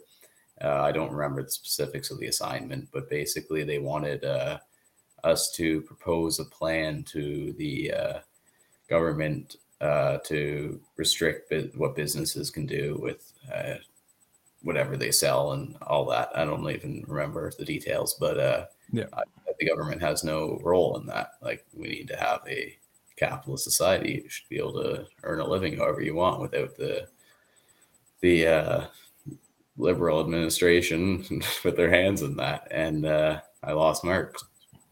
What did they specifically tell you? You lost? Like, I just I want to be clear and not spread false information. But how did you know you were losing marks because of your opinion? It was written right on the sheet. they, okay, well, uh, they're not even good. They circled what I they circled what I said and wrote right on it that I uh, didn't I didn't uh, include a uh, I don't know what it was, like a uh, government response or something. Like I said, I instead said, no, the government should have a role in this. And they said I didn't include the government's role in it. right. You know, it reminds me of anyone who's watched Parks and Rec with uh, Ron Swanson. Uh, this little girl comes into his office and she wants help. The assignment is basically, it was something along the lines of like, you know, how uh, you know, how, what are problems that the government can fix? And his answer was like nothing, like assignment done. Uh, there's nothing the government can can help with. So, uh, anyways, yeah, you're you're just you were explaining to your teacher basically a a, a libertarian uh, free market viewpoint on the on the solution to this, and uh, and they weren't that wasn't what they were looking for, obviously. Not at all. no, and it's not to um, I mean, it's it, it it's not like we're all looking to uh, destroy the the planet, and presumably that's uh, not what you're about at all. But it's that um, that the government is not the the ultimate route to fixing all of the the world's uh, problems. And in the words of uh, Jordan Peterson, maybe they should worry about uh, you know taking care of their own house, uh, make sure their own house is in order before they take on all the problems of the world. Uh, maybe start with some clean drinking water for all Canadians before we worry about the climate for the whole planet. Is I think a realistic goal, but maybe I'm I'm crazy. Uh, you do you do you listen to much Peterson? You seem like you'd be a Peterson guy. I like Peterson. I don't always have the time to tune into everything he says, but I do when I get a chance. I listen to him. Yeah. Oh, there you go. Well, uh, so that that will uh, will balance out the the liberal indoctrination with a, a, a bit of bit of Peterson uh, there for you too. That's great. Um, and oh, I, I mean, I love that you even know who uh, who a sixty some year old uh, clinical psychologist is. it's a, it's a good sign um, for your generation, and I hope more people start to do that as well. Um, and then, so you went to Rolling Thunder. Obviously, we saw that uh, clip there. You guys were there, and um, is that where you, Monty got pretty shook up at one of these events? You were telling me, correct? Well, he yeah, they like quite literally the cops grabbed him and like they uh, caught him between two vans, shook him around, and hit him back and forth between the vans, and uh, yeah, that was interesting. And what what caused that? Uh, that was when they were towing the uh, vehicle. So basically, parking violations caused that. They grabbed him. Uh, one of the larger cops, who's nicknamed Goliath on the line there, he uh, he said kept telling Monty, "I can hit you," and then he ended up gloving him with the baton and all that. I think uh, most of us there did end up getting hit at one point or the other, but uh, they seemed to target Monty, and he's like the smallest guy in the crowd. And so this was back at the like the Freedom Convoy in the winter. No, this was at Rolling Thunder. This is at Rolling Thunder, and he yeah. got hit with a baton. Yeah, uh, so did I. Oh, okay. I I I when you first explained that the last time you told me, I, I wasn't fully grasping that. So, um, so they hit both of you guys with baton, and and what, and they were dealing with moving parked cars, and you guys were in the way, I guess. Uh, we weren't even in the way. Like I, uh, I went through and I talked to uh, both liaison, Ottawa Police. I believe I even talked to Durham. Like I spoke to quite a few of them, and I confirmed that yes, we are allowed to be here, and. Uh, there was a, there's just naturally as a protest goes there's a line between the police and the uh, uh, protesters and we were at the front of that line and uh, they'd go through and they'd club anyone who was there even though we were just peacefully protesting we weren't in the way or anything like we backed up when they asked us to yeah and i mean for context, it's hard to tell on the camera. I mean, you, are not you're not a huge guy, and and Monty is probably a foot smaller than you and uh, uh, no offense, Monty, you're a good guy. Um, but like, you're not. What I mean is, you're not intimidating fellows, and uh, it's for uh, some grown men with uh, with guns and batons and police training uh, to be shoving you around. And you were telling me too, they they drove around and catcalled you a few times too.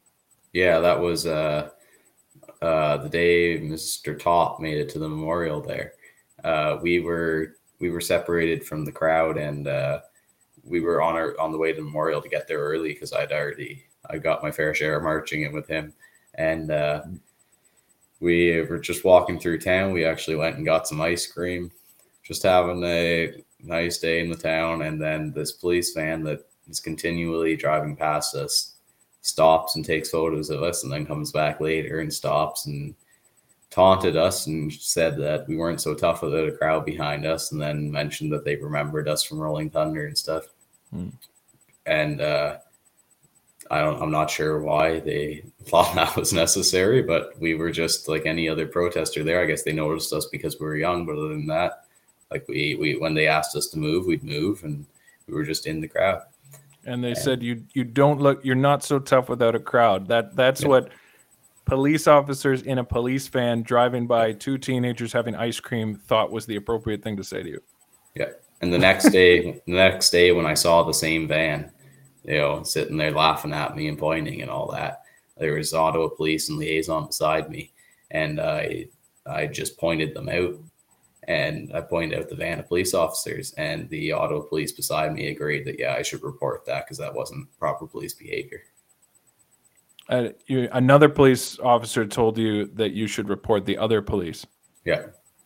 Well, good for them. Uh, yeah. Yeah. because it's not appropriate behavior to be intimidating teenagers having ice cream on the streets. I mean, nothing really Like- shocks me anymore. it, like it would be one thing if we had been goons at the last protest and uh, we'd made a name for ourselves as troublemakers, but that wasn't that wasn't the case. We were on the street eating ice cream, and I guess they just saw three young guys with we had uh, Canadian flags and stuff, and Oh yeah, we were it must eating, be scary. yeah, we were eating our ice cream too quietly, so they had to go and say we're a lot more quiet with a crowd behind us. And you showed me a video of uh, w- was that at Rolling Thunder where Monty gets pushed really aggressively? Yeah, that was that was uh, some footage of uh, Monty. Just again, the whole crowd. He it wasn't like he was in front of the rest of the crowd or anything, but uh, I think it was Goliath in that video. He reached out and fired him back off a ledge um, in the street. Yeah, and uh, it's, I mean, I can, it's, I can't even get my head around like what that is like from your perspective. It's difficult, you know, years later to think what my head space as a teenager would be like. But I, I find it very impressive the calm that you have been able to to keep. And but as I understand it, it hasn't been always easy. You you know, you've told me that since the the convoy and everything, you've had um, some sleeping troubles, and you know these these scenes that you witnessed bother you. Is that correct? Yeah, to some extent, it's not it's not necessarily something you easily walk away from the next day. And uh, I mean, it probably has a different effect on me because of my age, but it's not like it's not a natural circumstance to be in there watching like women pinned to the ground getting beaten by uniformed men, you know. But uh, like it could be a lot worse. It's just it's not the most comfortable situation to be in at my age, or Yeah, really for I- anyone, I'd say. I, I know you're not one to uh, you know look looking for self pity, and I only bring it up because I think it's important for viewers to understand. Um, yeah, just the level of, of of trauma, and that you know not not this like snowflake uh, triggered trauma because uh, someone said a word they don't like.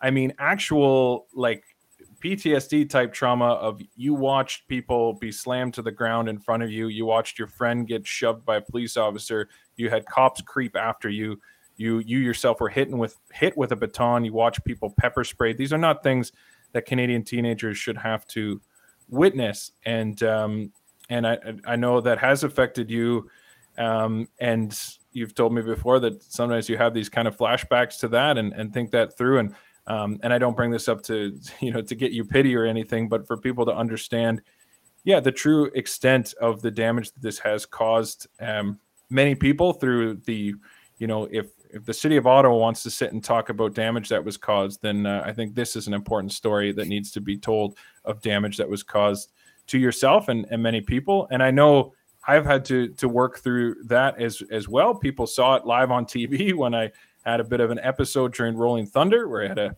a bit of a, a PTSD moment myself, a bit of a panic attack, and uh, yeah, and the whole the whole world got to watch that on my live stream. And uh, I know that that's something that you've had to deal with in different situations where you're struggling a bit with sleep and uh, at different times. So um, yeah, and I don't know. I, I can't really say I'm sorry because, but you know what I mean when I say I'm sorry that this is something that you have to to deal with. Yeah, I mean, it, like I said, it could be a lot worse. It's not something that. Well, I would say I was. I was going to say I would don't lose too much sleep over it, but I guess that's not the truth. but, um, That is what you lose sleep. over.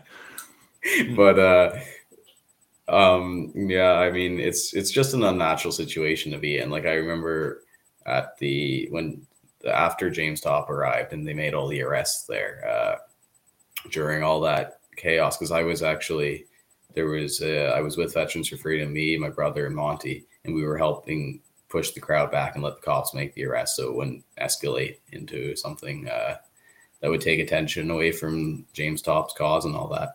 And uh, so we were trying to help them make their arrest. And while you're doing that, I mean, like you're vulnerable with the police behind you. You don't know whether you're going to get pulled in. There, somebody decided it was a good idea to light off fireworks while that was happening, and then uh, you've got people running into you and pushing you and shoving you towards the police. It's just like it's it's just a bit. It once your uh, blood gets running there, it just plays tricks on you mm-hmm. a little bit.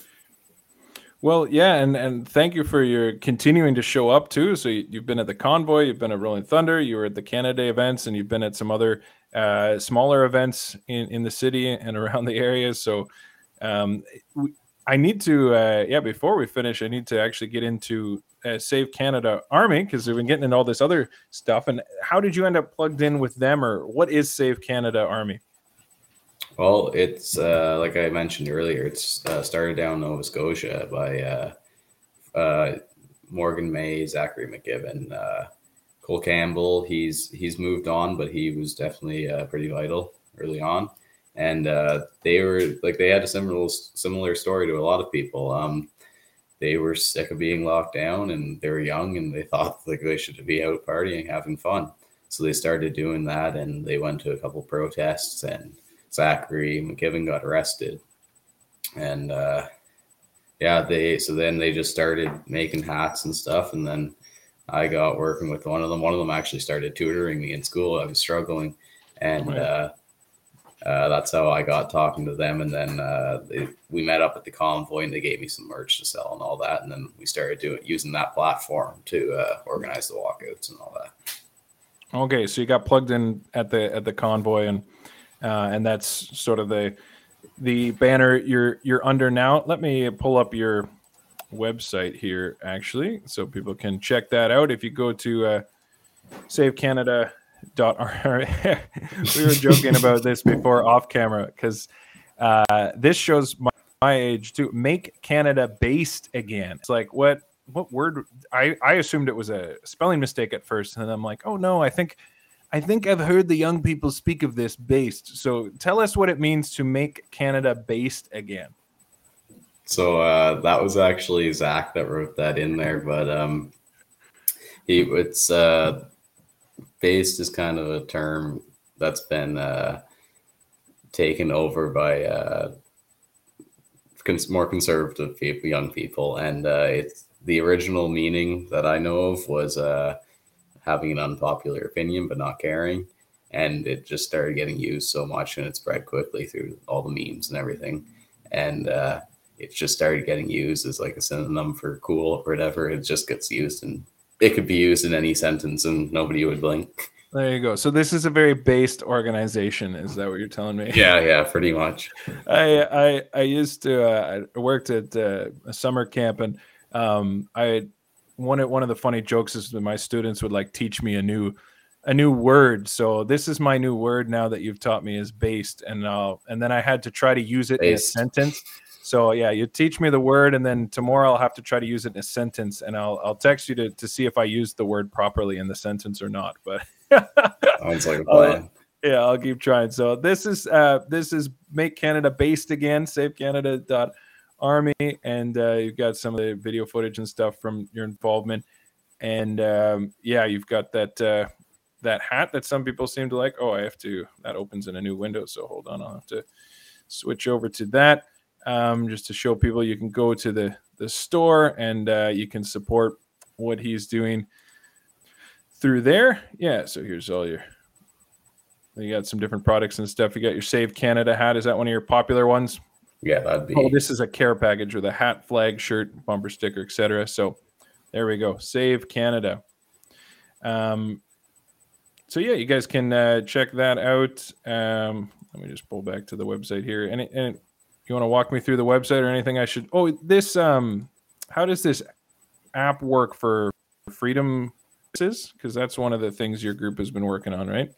Um, well, that was like I mentioned Cole earlier. He uh, okay. he's no longer with us anymore. I mean, he was he, was, he wasn't much. He wasn't a youth. He was a man, and uh, so he had this app going. He's really good with technology, and he started adding. We got like couple thousand businesses on this Freedom map all across Canada, but uh, I know we were supposed to have the like actually be launching it on the website, and it crashed and none of mm. we're all students and none of us are devs so we don't know what to do with it right now but i think you can find the original version of it on the website Oh, the link comes up here. So this freedommap.ca is that, or this doesn't?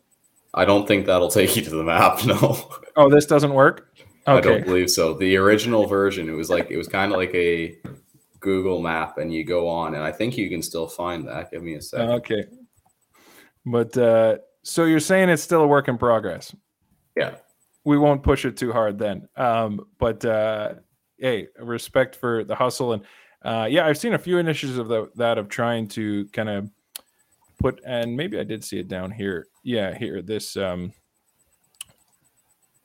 we're trying to uh, yeah, here it is there. So it opens up on a map. Down. So if you click that, and then it shows just some various, um, yeah, groups that uh, have been identified as uh, being supportive of freedom. And I mean, especially as we move into the fall, stuff like this is going to become more important uh, if they start bringing in more lockdowns. And it'll be good to know the places. I mean, we all knew locally. I mean, I knew the places around here, everything within like a half hour drive of where I could go where they wouldn't require masks or um, passports. Every community had its place it could go, but actually being able to uh, help direct people to freedom supporting businesses uh, because that, that's if we do, you know, the craziness that might be coming this fall if they decide to make the uh, make it all a thing again because you know they they desperately want to. Um, then uh, it'll be useful for for for stuff like that. So you guys can check that out, play around. I see you guys have some links and and photos and such on there. So and you have some links to um, Veterans for Freedom and some of the other groups too. So that's another spot you guys can take a look, and you can support Josh with a with a Save Canada hat too. So looks good. It's got a it's got like a MAGA vibe to it. I think is kind of what you're going for. Uh, I I wasn't the one that made the hats, but I think that might have been uh, Yeah, yeah. part of the inspiration. Well, I just can't help but think about uh, what was there that fella's name in the states who it became this big story of you know the the angry teenager who was being mean to an old man wearing the MAGA hat. Do you remember this? Um, Yeah. Yeah, and uh, and they kept going on about the look on his face, and then the true story came out, and it was the young man who was being harassed by the older man, and the, the poor guy was like actually in, in danger. He was being surrounded by these guys who were verbally harassing him, and the true story is the teenager actually handled himself really well and uh, de-escalated the situation, while the older gentleman was escalating the situation. So uh, just you and your uh, Save Canada hat kind of remind me of that. Witten Wittenhouse? No, that's uh that's uh, that's the gun guy. Um, no, this is just the uh, the the the kid, or or is no Rittenhouse is the gun guy. Maybe Kyle Wittenhouse. Rittenhouse. Yeah. Anyway, That was that wasn't the. That no, was there we go. Nicholas Sand Sandman. That's the one. Um, Kyle Rittenhouse Sandman. was the guy involved in the shooting in Kenosha. Yeah, the whole the same thing with just uh, lies from the media. But yeah, Sandman was uh, just a, a young fellow there wearing a MAGA hat, minding his own business, and uh, this guy came over and was getting all in his face, and he They were actually held his and all that. yeah, and he held his cool really well. And instead, the media told this story of where he was harassing natives or something, and it was just all a lie.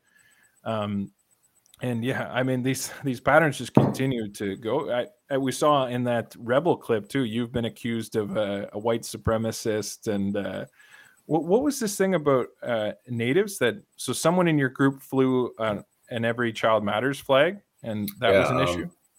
One of our uh, one of the students that walked out, and she's actually she's been quite vocal throughout the whole thing, and uh, she carried out in Every Child Matters flag, and uh, she's native, and uh, I was pulled into the office.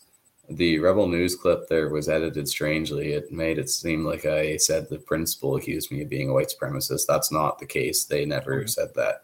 But uh, they did say that other students had complained about that. And uh, the uh, they said that um, it was concerning and the uh, indigenous community didn't want that involved with the freedom convoy. And i said well no. Have you not been down to the convoy? I've been down there and i've seen them. They're, they're they have a very strong presence down there.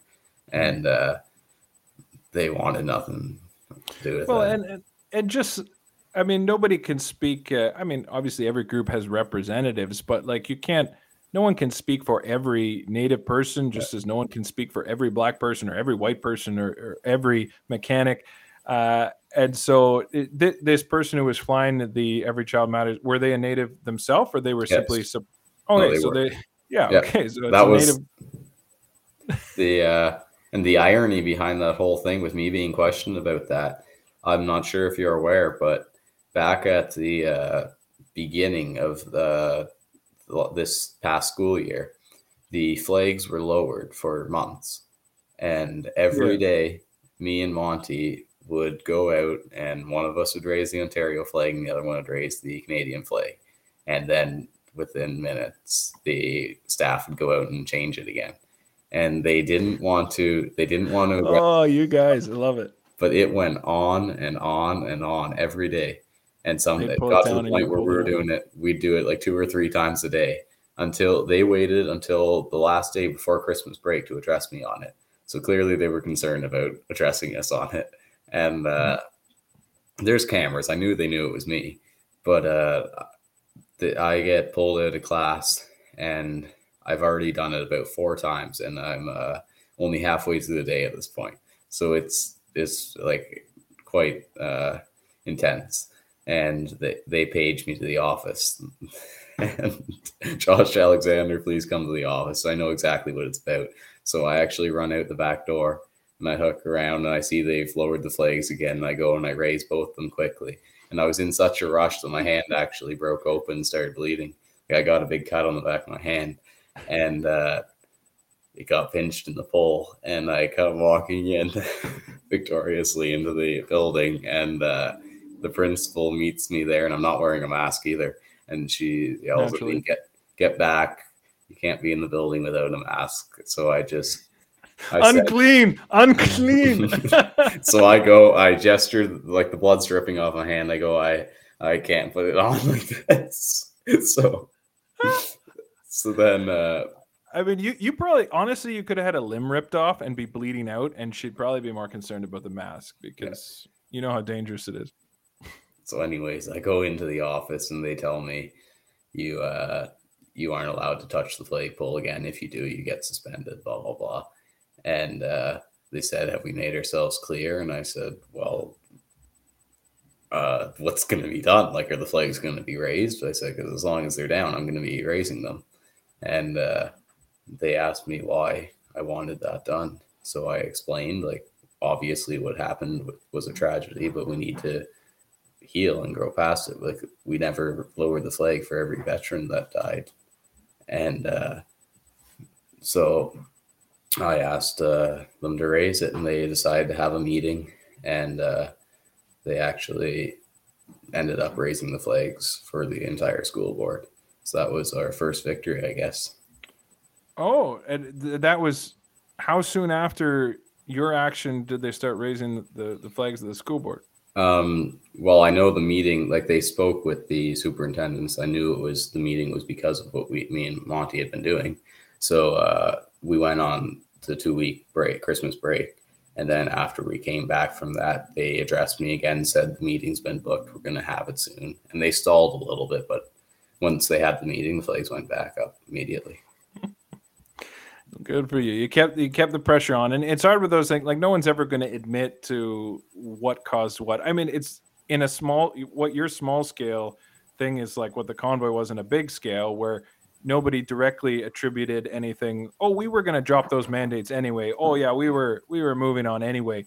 But um, yeah, the the pressure makes a, a difference, and it's why protesting is a part of our democratic right. It's a part of what uh, you know, and these people who accused us of being against democracy. It's like, no, that peaceful demonstration has always been, and peaceful noncompliance as well, always been a part of a free society. And it's one of the pieces that makes it work because when um, when governments start to step out of lines or school boards in your in your situation, then it's important that the citizens actually make their issues known. So uh, good for you. But I wanted to rewind back to that point of you you had a, a native student flying an Every Child Matters flag, and somehow the messaging that your school got from that is you're supporting white supremacy. Uh, that was that was the uh, students, and some of the students took it to the office and complained. But uh, yeah, that was the general consensus, I right. guess. And so the administration, the administration, speaking on behalf of the native community, said that the natives don't want anything to do with the convoy, and so therefore they're telling a native girl that she can't fly a flag with you guys while you're doing the walkout. I, I'm getting that all correct. I don't know. I don't believe they ever told her she couldn't fl- couldn't fly it. Um, a lot of drama went on with that incident afterwards, and uh, so I didn't want to get involved in that too much. But uh, they like they brought it up as a concern to me because I was the so-called leader of all these con or all these walkouts. Right.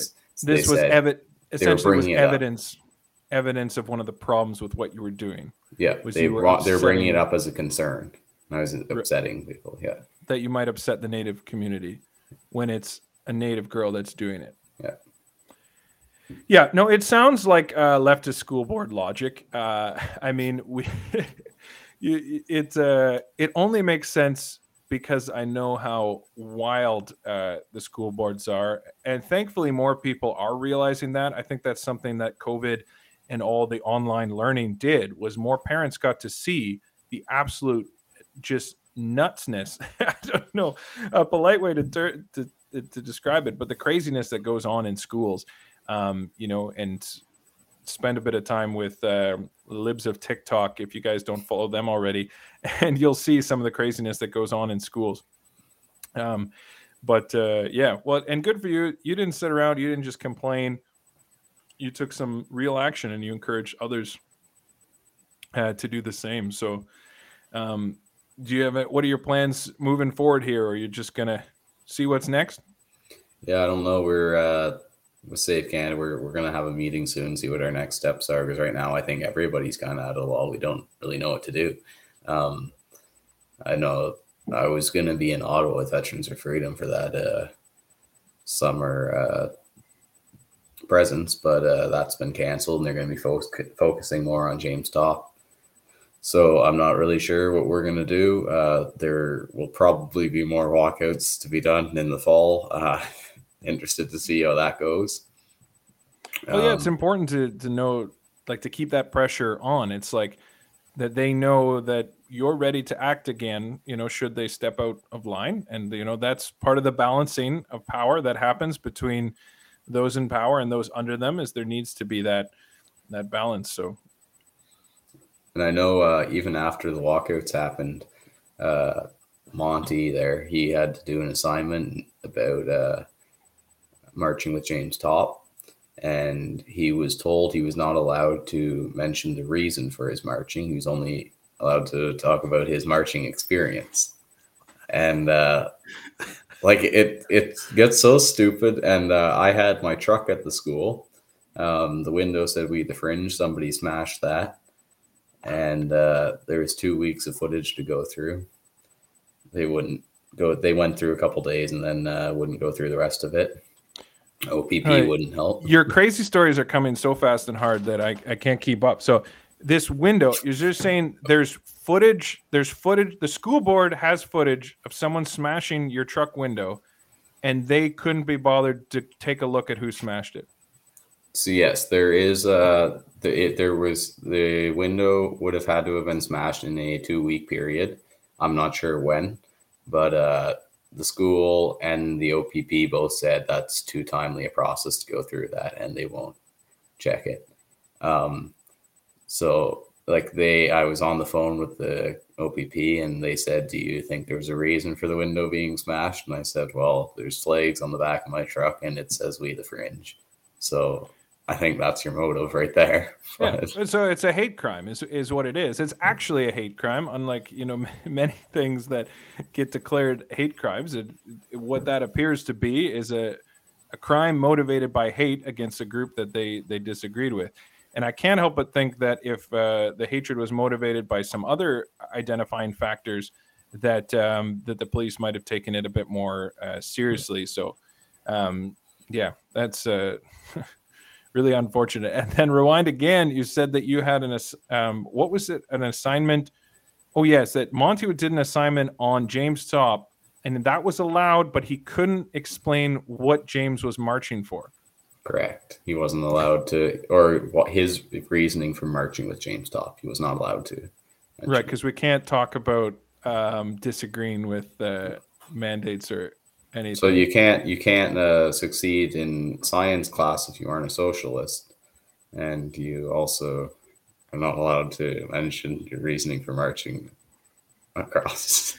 and and native girls can't protest uh, no. apparently either. Um, no, it's absolutely wildness and all these things coming from yeah this supposed tolerant, inclusive, whatever the new buzzword is. Um, in the, these people are supposed to be the epitome of social justice, and this is what we have happening here. It's um, yeah. Every time you tell a story, it's another ridiculous uh, situation. I mean, any one of these things should be a, a, major issue, and it's like it's just kind of every day in the life of a conservative teenager is is basically what we have here going on, um, and it, it's it's really it's really disturbing. And I, I encourage like parents who are watching this, grandparents dig into what goes on at your schools actually talk to like young people about it because I know, you know, you're a fairly outspoken guy. A lot of people they just kind of put up with it. And you shouldn't be putting up with that. Like to tell you what you can do your assignment on or to tell you you can talk about this but not the reasons he's doing it. I mean, the guy like it's just it's it's not a con like he's going on a march um, because he opposed the the mandates uh, for him working. I mean, whether you agree with that, um, you can it's a very clear reason of why he's marching that he doesn't feel that he should be let go or his colleagues let go because of their per, uh, personal choices on this. Like what i mean that's an interesting discussion. I mean that's a discussion that students should have. What it, you know maybe it's a difficult discussion. It's not really even but but they don't want people to have discussions and, and i think that's the scary thing is um, this refusal to actually have dialogue so uh, so good for you. The funny yeah, part is that came from the principal. That didn't come from his teacher. That came directly from the office that he was right from the top. mention. Yeah. Yeah.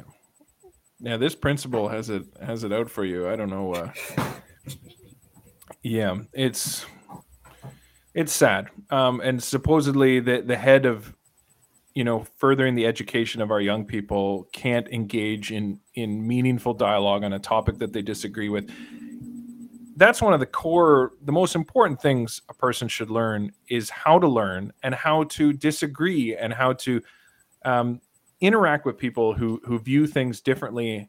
Because uh, i don't know who said it. Somebody said it uh, but that uh, it's just a general concept of whenever you're in a room with someone, you should believe that there's something you can learn from that one person, no matter, you know, maybe they're not very smart. Maybe you disagree with them on 99% of things, but I do believe that there's a little bit that you could learn from every single person if you if you took a chance to actually engage in these concepts and have these conversations and uh, instead know uh, this woke leftist mentality which has just saturated our schools says no no no this is what you believe and don't you dare question it or you're out. So, um, uh, thank you to Josh's parents who uh, presumably helped him to think critically, because I know our schools don't do any of that. Uh, obviously, you were given some critical thinking skills and, and allowed uh, to help think for yourself.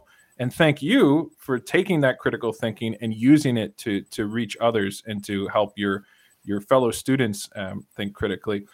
I mean, now that like the things have calmed down a little, have you found you know healing in some of those friendships, or do you still have a lot of these people who don't want much to do with you anymore? Um, like I was telling you before, um, I find it easier to uh, break through to some people now that they've seen kind of what it's like uh, going into Ottawa at certain events, and they start mm-hmm. to question, you know, what's your actual purpose? Obviously, it wasn't just for fun and big trucks. Like uh, they start to question why you're doing it when they see the the hardship that goes with it. So it's easier to get to some people, the people that aren't completely closed minded. But uh, no, I wouldn't say I've I've gained any friendships back, uh, nor do I wish to at this point. You know, if uh, if they aren't a friend when you're uh, going through something a little bit difficult, when are they going to be? Like, I, I don't yeah, want. no valid point. But uh, and I, I think I know you well enough to say that you don't hold you know hatred against them or uh, anything like that, and that No, you've not been at able all. to- I just, Yeah. I, I, it's not something I, I want to go back to. Not something Mm. I miss. It's not hard. There's no hard feelings though. Yeah, good for you.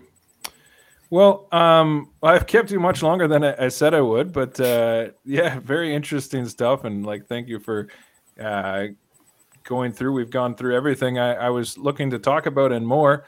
Um, so yeah, thanks so much uh, for sharing with us. Uh, I'll also put up your uh, your Instagram here if you wanted to uh, follow Josh. He posts on Instagram at uh, save.canada.army so this is his Instagram account, and uh, you can see he kind of follows with some of the stuff he's been doing. There's a great photo with uh, with us. That uh, that's when we met up at the Renfrew campground. Uh, Josh and Monty there, and uh, the shed truck.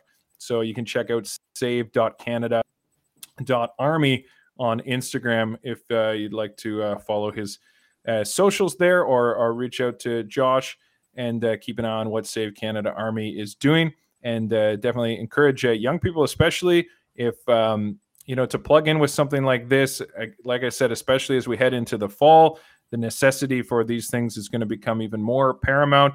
Uh, we know that they're going to push for more. They're going to push for boosters. They inevitably, you know, as soon as the numbers start going up, they're going to want the mask back. They're going to want it all back, and so we need to be ready for that. And so, if you're not already plugged in with a group, then uh, encourage uh, and especially for high school students, there's a great spot they could plug in uh, with some um, some other students who are who are in the same situation. So uh, there's nothing worse than than being alone in this, and that was a huge thing for the convoy was bringing people together, like-minded people who've been so alone throughout all this, and uh, bringing us together and building community and uh, healing those deep wounds that our government and our media have caused in this country.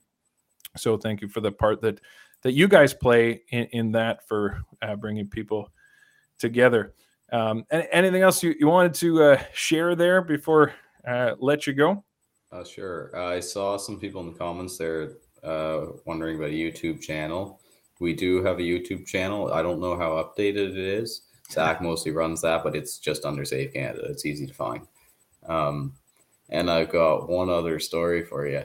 Yeah. The, give uh, I forgot about it. Um, with my Oh, truck. by, sorry, by the way, if you go to savecanada.army and click links, then I see all your other socials are on there too. So if you go to savecanada.army and click links, people can find them there. There's Telegram, Facebook, uh, you name it, it's all there. Um, yeah, but uh, with my truck there, I was uh, told I wasn't allowed to fly a Canadian flag on my truck at school, and I challenged that one. Within ten minutes, that was withdrawn. But 10 minutes. Yeah, I went in there and I just said to my vice principal, I said, "Are you really going to ban the son of a veteran from flying a Canadian flag?" And he kind of regretted that. and he, that's all it took was you- walked to the office and they they changed their Yeah. See and this is the important thing uh, of stepping up because like otherwise you just get trampled. And the more you get trampled the more these people enjoy trampling others because they just start to think they can just do this kind of stuff.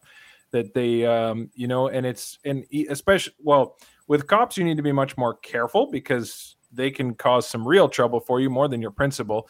Um, but still being knowledgeable about your rights and you don't have to do whatever a cop says.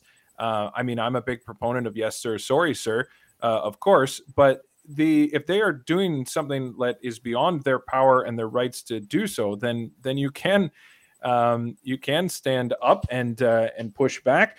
Um, and you know it's it's unfortunately it's sometimes it's going to have to get decided in the courts. Um, but uh, you know we have we have rights. And just because someone has a title whether it's teacher or, or doctor or um, police officer it doesn't magically give them the power to just tell you to do whatever you want. You have your rights and you need to uh, you need to use those. So uh, good for you. So they said what was their reasoning for you not flying a flag? Just because it's convoy or whatever? Well, they said they got some phone-in complaints. My truck was parked out by the road; everyone could see it, and uh, complaints.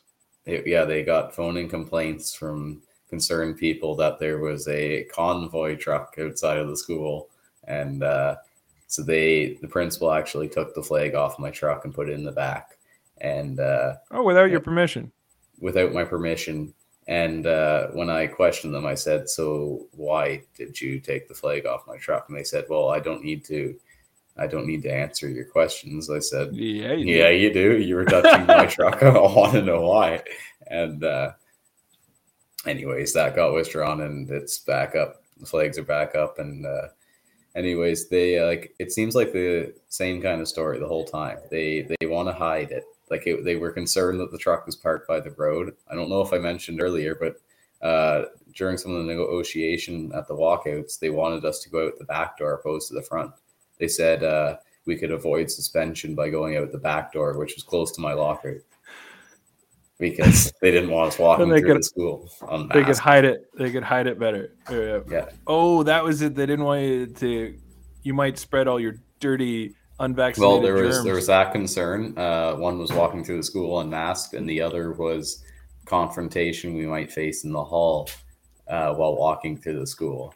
And that's why I uh, specified when I had to address the students at the first walkout. I said, "I'm going out the front. You guys can keep your masks on if you want, and you can follow me out now." And I took my mask off. That's how it went down.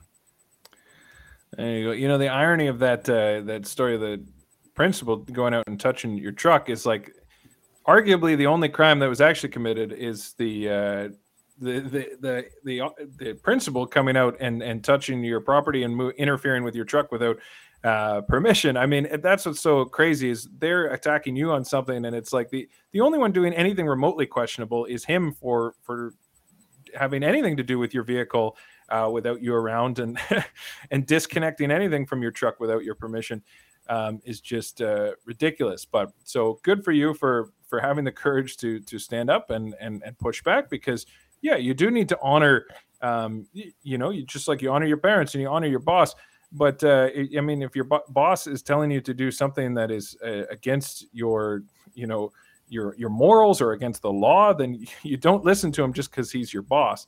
And so, um, yeah, and again, reminding people that you know before all of this, you never had problems with uh, teachers, and you were a, successful student, and um, they've pushed you into this spot where, in order to just defend your basic freedoms, like waving a Canadian flag, uh, you're unfortunately forced into being this rebel. It was never, and it's a story I think for many of us. None of us went to protest before. That was never something we did, and I'd be happy to never have to go to one again. But uh, but we're we're going to keep standing up for our basic rights, and like like you said there, you're standing up for for my right, for your right, for everyone's right, for even for those haters, even for the trolls in the chat. We're standing up for their freedoms too. So. Well, we uh, got Derek in there. oh, from Derek, uh, Derek seems to be like today's troll. Yeah, I saw a bunch of arguing uh, about that. Uh, I know my viewers know that I'm bad at multitasking, so I, I struggle to uh, to talk to you and and read the chat there. So, um, but uh, yeah, thank you so much, uh, Josh and uh, guys, Josh, Alexander, everyone, and uh, thank you for all you do. And uh, yeah, I hope that you can continue to connect with other young people and uh, continue the work that you're doing, and that you'll be there defending the rights of our students when the schools start up again in the fall. And uh, I'm sure if there's any uh, any uh, protesting going on in Ottawa, you'll find a way to to get there. Um, are you going to be able to go down for uh, the hearings at all tomorrow or not? Um, I want to make it down. I'm not sure. I uh, I wasn't able to make it down to the last one. I'm gonna attempt again, but uh, I there's two things I want. Also want to go down to that convoy to Tilbury, and uh, yeah, I guess I shouldn't call it the convoy because that that's that's a no no. whatever. Freedom it's a freedom train freedom train. It's a convoy. I, I I don't I don't play that game of like whatever. It's a convoy. Like let's go convoy. So yeah. you're I gonna try to make it to Tilbury? I'm gonna try to make it. I don't know if I will be, but uh, great. Well, let me know, and uh, we'll see you there. Because yeah, I'm gonna be there in in Tilbury, and um, so um, should be fun. And if you, uh, yeah, if you ever get any good footage of stuff in in Ottawa, uh, let me know. So always, I I can't always. It's a bit of a hike from from here to there, so can't always be out there. So uh, yeah, would love to have you on again, Josh, and maybe we'll get some uh, on the ground correspondence from uh, from Josh down the road from Ottawa. And uh, I, I, was I was asking before if he could do some kind of some mobile uh, uh, footage for us, but um, might need to uh, get him a data plan first. That helps for streaming. So yeah, I'd we'll, be happy to do that. Yeah, yeah but uh, we'll we'll see what, how we can uh, we, we can get you involved there some more too. So yeah, Josh, great uh, great to meet you and uh, and have you on here. What an, what a great conversation from what I saw in the chat. People were really enjoying it. Uh, lots of encouragement there for for Josh. Uh, Thurston says this was inspiring. Thank you, Dave and Josh. When uh, Winnie. Uh, sorry, I don't know how to pronounce it. Darling, uh, one of the best interviews. Uh, Dave, you're a great role model too. Oh, thank you. And thanks, Josh. Great to hear your story from Mrs. T. Vic BC Live. Uh, says, Thank you, Josh. And they just keep coming. So Bobby says, Good job, young man. Such a great human, says Carol. There you go. If you need you need a boost, just come to the shed chat and uh, wonderful people here who will uh, who will get you smiling. So um, great. You you'll have to go back and, and read all those sometime if you're feeling down. So, well, uh, thank you, Josh, and uh, we'll we'll see you again. Uh, have yourself uh, a great night and uh, keep holding the line, eh? Yeah, thank you. Yeah, see you, buddy. Yeah, God bless.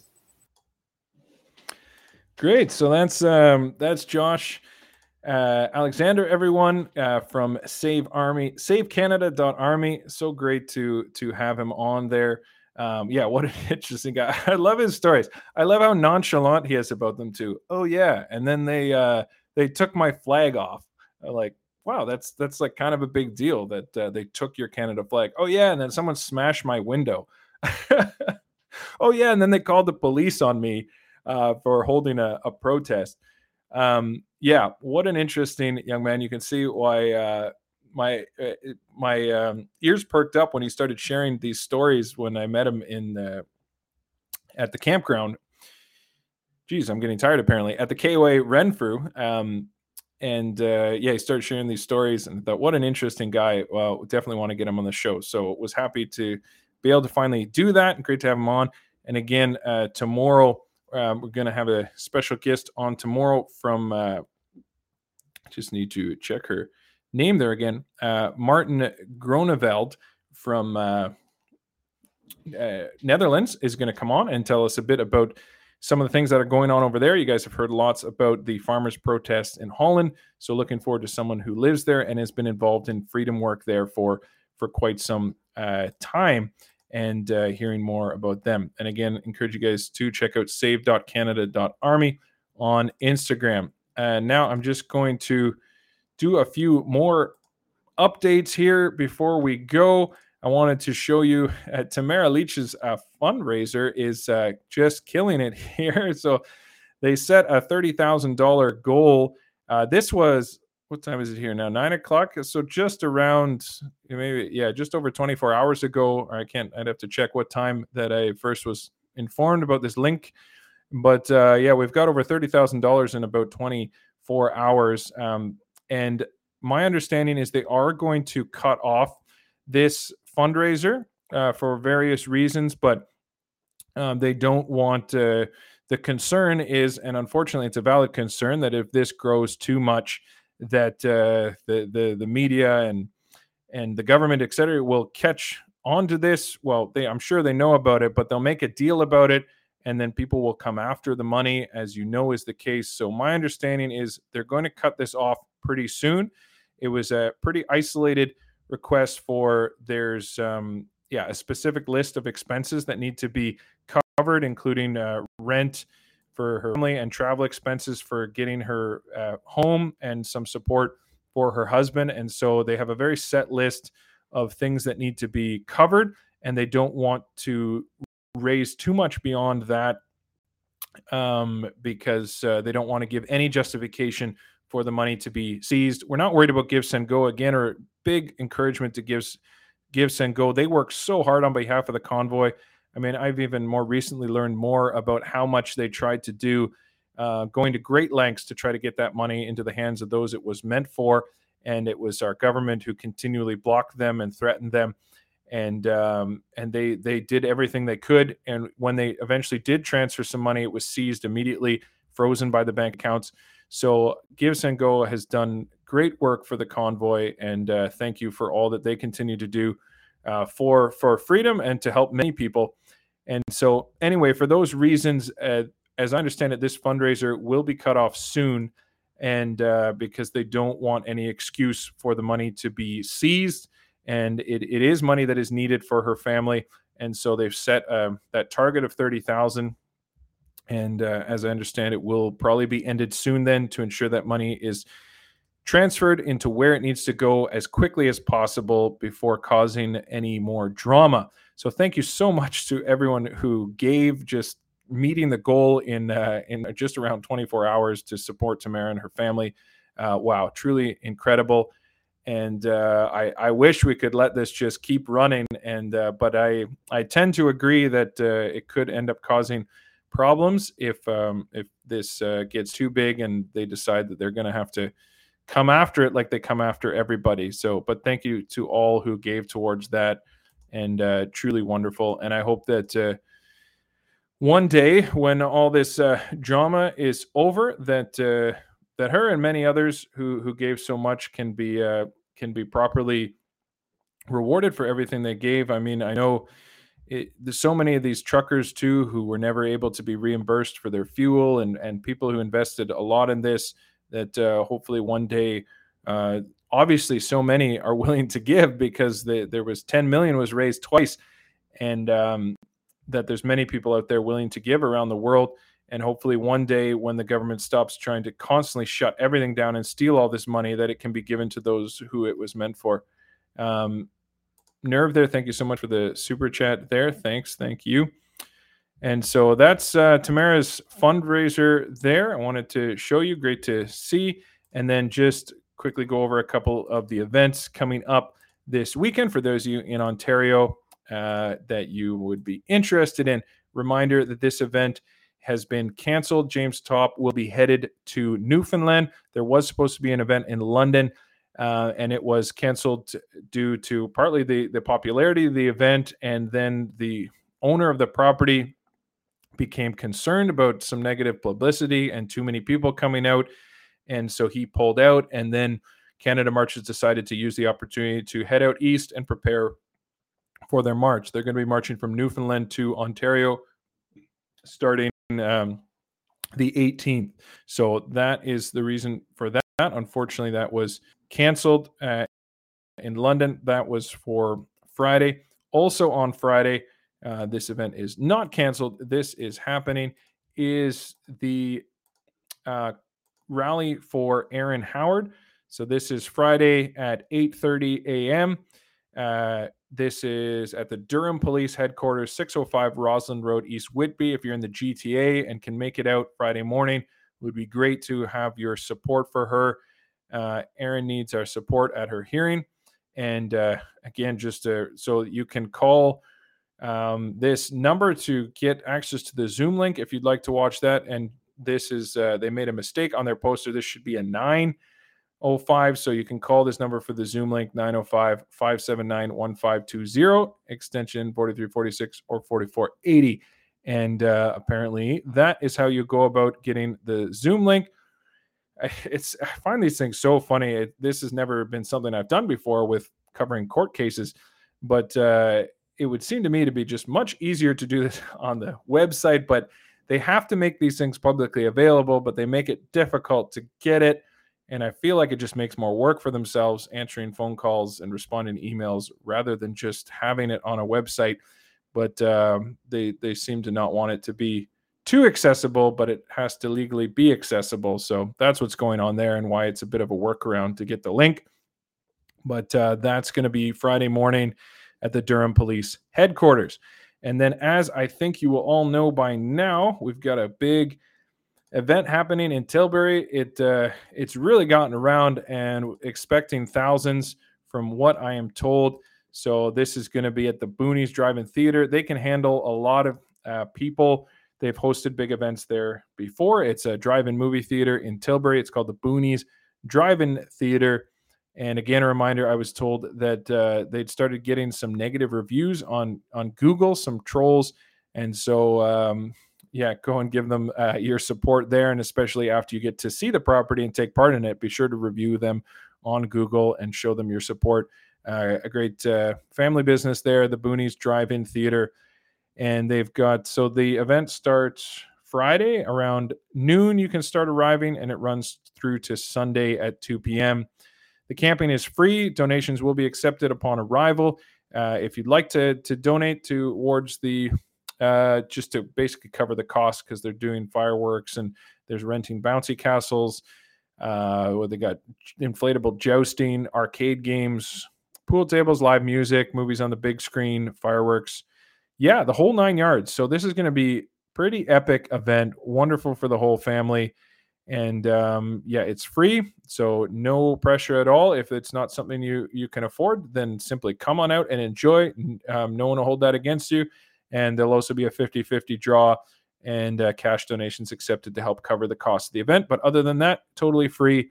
Um, yeah it, and if you've been kind of like wondering about this whole freedom thing and uh, maybe you want to get plugged in with a group and like i said important especially heading into the fall to be plugged in and uh, and ready in case uh, they decide to go locking us down again. Um, that this is a great place to get connected. Lots of networking opportunities there, and then just times for for fun and relaxation. Make new friends, meet old ones, and uh, that's going to be a great time. So be sure to come out with that. And even if you, uh, I mean, uh, no place for for haters and aggression there at all. But if you are someone with genuine questions and kind of curious about all this, by all means, uh, come on out and uh, and meet some folks and uh, we have no, no time for troublemakers and uh, and that sort of thing. But of course, uh, always open for people who disagree and want to genuinely ask questions and uh, meet some of these people for themselves and uh, and see what the scary terrorists are really like in person. And just a wonderful group of people. And there'll be lots of families and people of all ages just uh, coming to enjoy themselves at the Boonies Drive-In Theater and they will be uh, showing some movies, which makes sense since it's a drive-in theater. So they're going to have some family movies, and uh, all around should just be a great event. And expecting lots of people out at that. And uh, as Josh mentioned, there's actually a, a convoy headed from Ottawa, a convoy, not a convoy, that uh, will be making its way through the GTA that you guys can join in with as well if you'd like to do that. Freedom Fighters Canada is organizing convoy to the campout. And so they're leaving Friday morning from the Ottawa Key- IKEA, meeting at 8.30, departing at 9. Then there'll be a stop in Kingston, another stop in Oshawa, in Ingersoll, and then finally arriving in Tilbury. So if you enjoy a good convoy, you can take part in that with meetups in Kingston, in Ottawa, Kingston, Oshawa, Ingersoll, and then arriving in Tilbury in the evening. So um, that is posted. I've put that on our Instagram as well, so you can check that out, or um, I'll get it up on our other socials as well. But it's being shared around quite a lot, or you can go right to uh, Freedom Fighters Canada on socials, and uh, you'll be able to see that as as well if you want more details on the convoy, not a convoy. And I think, yeah, I've got that's all I wanted to to cover there. And again, I'll be on it tomorrow at three o'clock Eastern Standard Time with a special guest from uh, Netherlands to to hear a bit about what's going on over there. Been uh, trying to stay informed and and get connected with uh, some people who live over there, so I can uh, bring you guys good coverage on that. Uh, yeah, Skeptical 59 says support the farmers. Uh, definitely. And uh, I'm told that uh, I, I've seen from some other channels and such, there's going to be people going out tomorrow with Netherlands flags. So if you happen to be able to get a hold of one or you have one around, fly that tomorrow. There's um, uh, plan is a number of groups are planning to support Holland tomorrow and fly that flag wherever you are. So if you uh, you have one of those, if you're able to get one of those, then you can fly that in support tomorrow. Yeah, sorry, that's just a funny sound. Um, yeah, and on it says convoy, not a convoy. Um, uh, no name says need to be a fundraiser for Pat King. Uh, there is actually a, a, fundraiser for for Pat King. Um, his uh, his friends there put one together a while ago. If you go to the realpatking.com, then you can see um, they did it directly through the website. Is the is his website not working now? Oh, that's I'm just checking it right now. Uh, his fundraiser was available through the realpatking.com. And let me just comes up as under development. Okay, so that website may be down right now, but uh, yeah, there was a fundraiser um, through the realpatking.com, but it looks like Russian hackers or something. Um, let me just check if I can. Uh, in the link there. Um, yeah, you can also go to. Uh, oh no, I was just typing it wrong. It's not the realpatking.com. It's realpatking.com. That's what it is, not the real. Um, the title on the website is the realpatking.com. If uh, if you just go to realpatking.com, you can support him there. So uh, he has his own uh, uh, one there. So and the one for Tamara Lich is through Give Send Go, and that is being organized by um, her lawyers and facilitated by them. But like I said, they're going to cut that off soon. So if you want to contribute to her, do that soon because, um, like I said, as I understand, they want to cut it off soon so it doesn't draw too much attention and give them any chance to uh, to steal the money away as they loved to to do. it was the Amish again. You can see the pattern. Anonymous uh, the amish hackers? You never know. Well um, great. What an awesome stream. Um, thank you uh, for joining us today. Whether it's round one or round two um, great to be back at this. Like i said took a couple days off there uh, without some streams but we're back at her uh, tomorrow. I'll be on with um, our guest from netherlands and then I don't know if I'll get a chance to do an interview Friday because I'm going to be making my way to Tilbury and I'll be covering. Uh, maybe I can do some on the ground interviews while I'm in Tilbury, but uh, I'll be there down in Tilbury and uh, cover some of the event for you, and should be a great time. And by all means, uh, come say hi. Like I said before, I can sometimes be uh, slightly awkward when uh, I'm meeting random people, and sorry if I forget your name and stuff. And it's um, yeah, it, it, it it's like I really appreciate it. I just like get mildly uh, uncomfortable. And so if I get a little socially awkward, it's not you, it's me. And I do really appreciate your support and your your appreciation is uh, is wonderful. So thank you for that, and look forward to meeting many of you at uh, Tilbury. Okay, we'll call it a night, guys. Uh, thanks so much, mods. Uh, thank you for the super chats, and thank you all you guys for joining. All your friendly comments for Josh. Uh, I could see him grinning there when he was reading the comments. Uh, great to see all your um, love and positivity and support there. So uh, thanks, guys. Um, have a good night. Uh, keep hauling.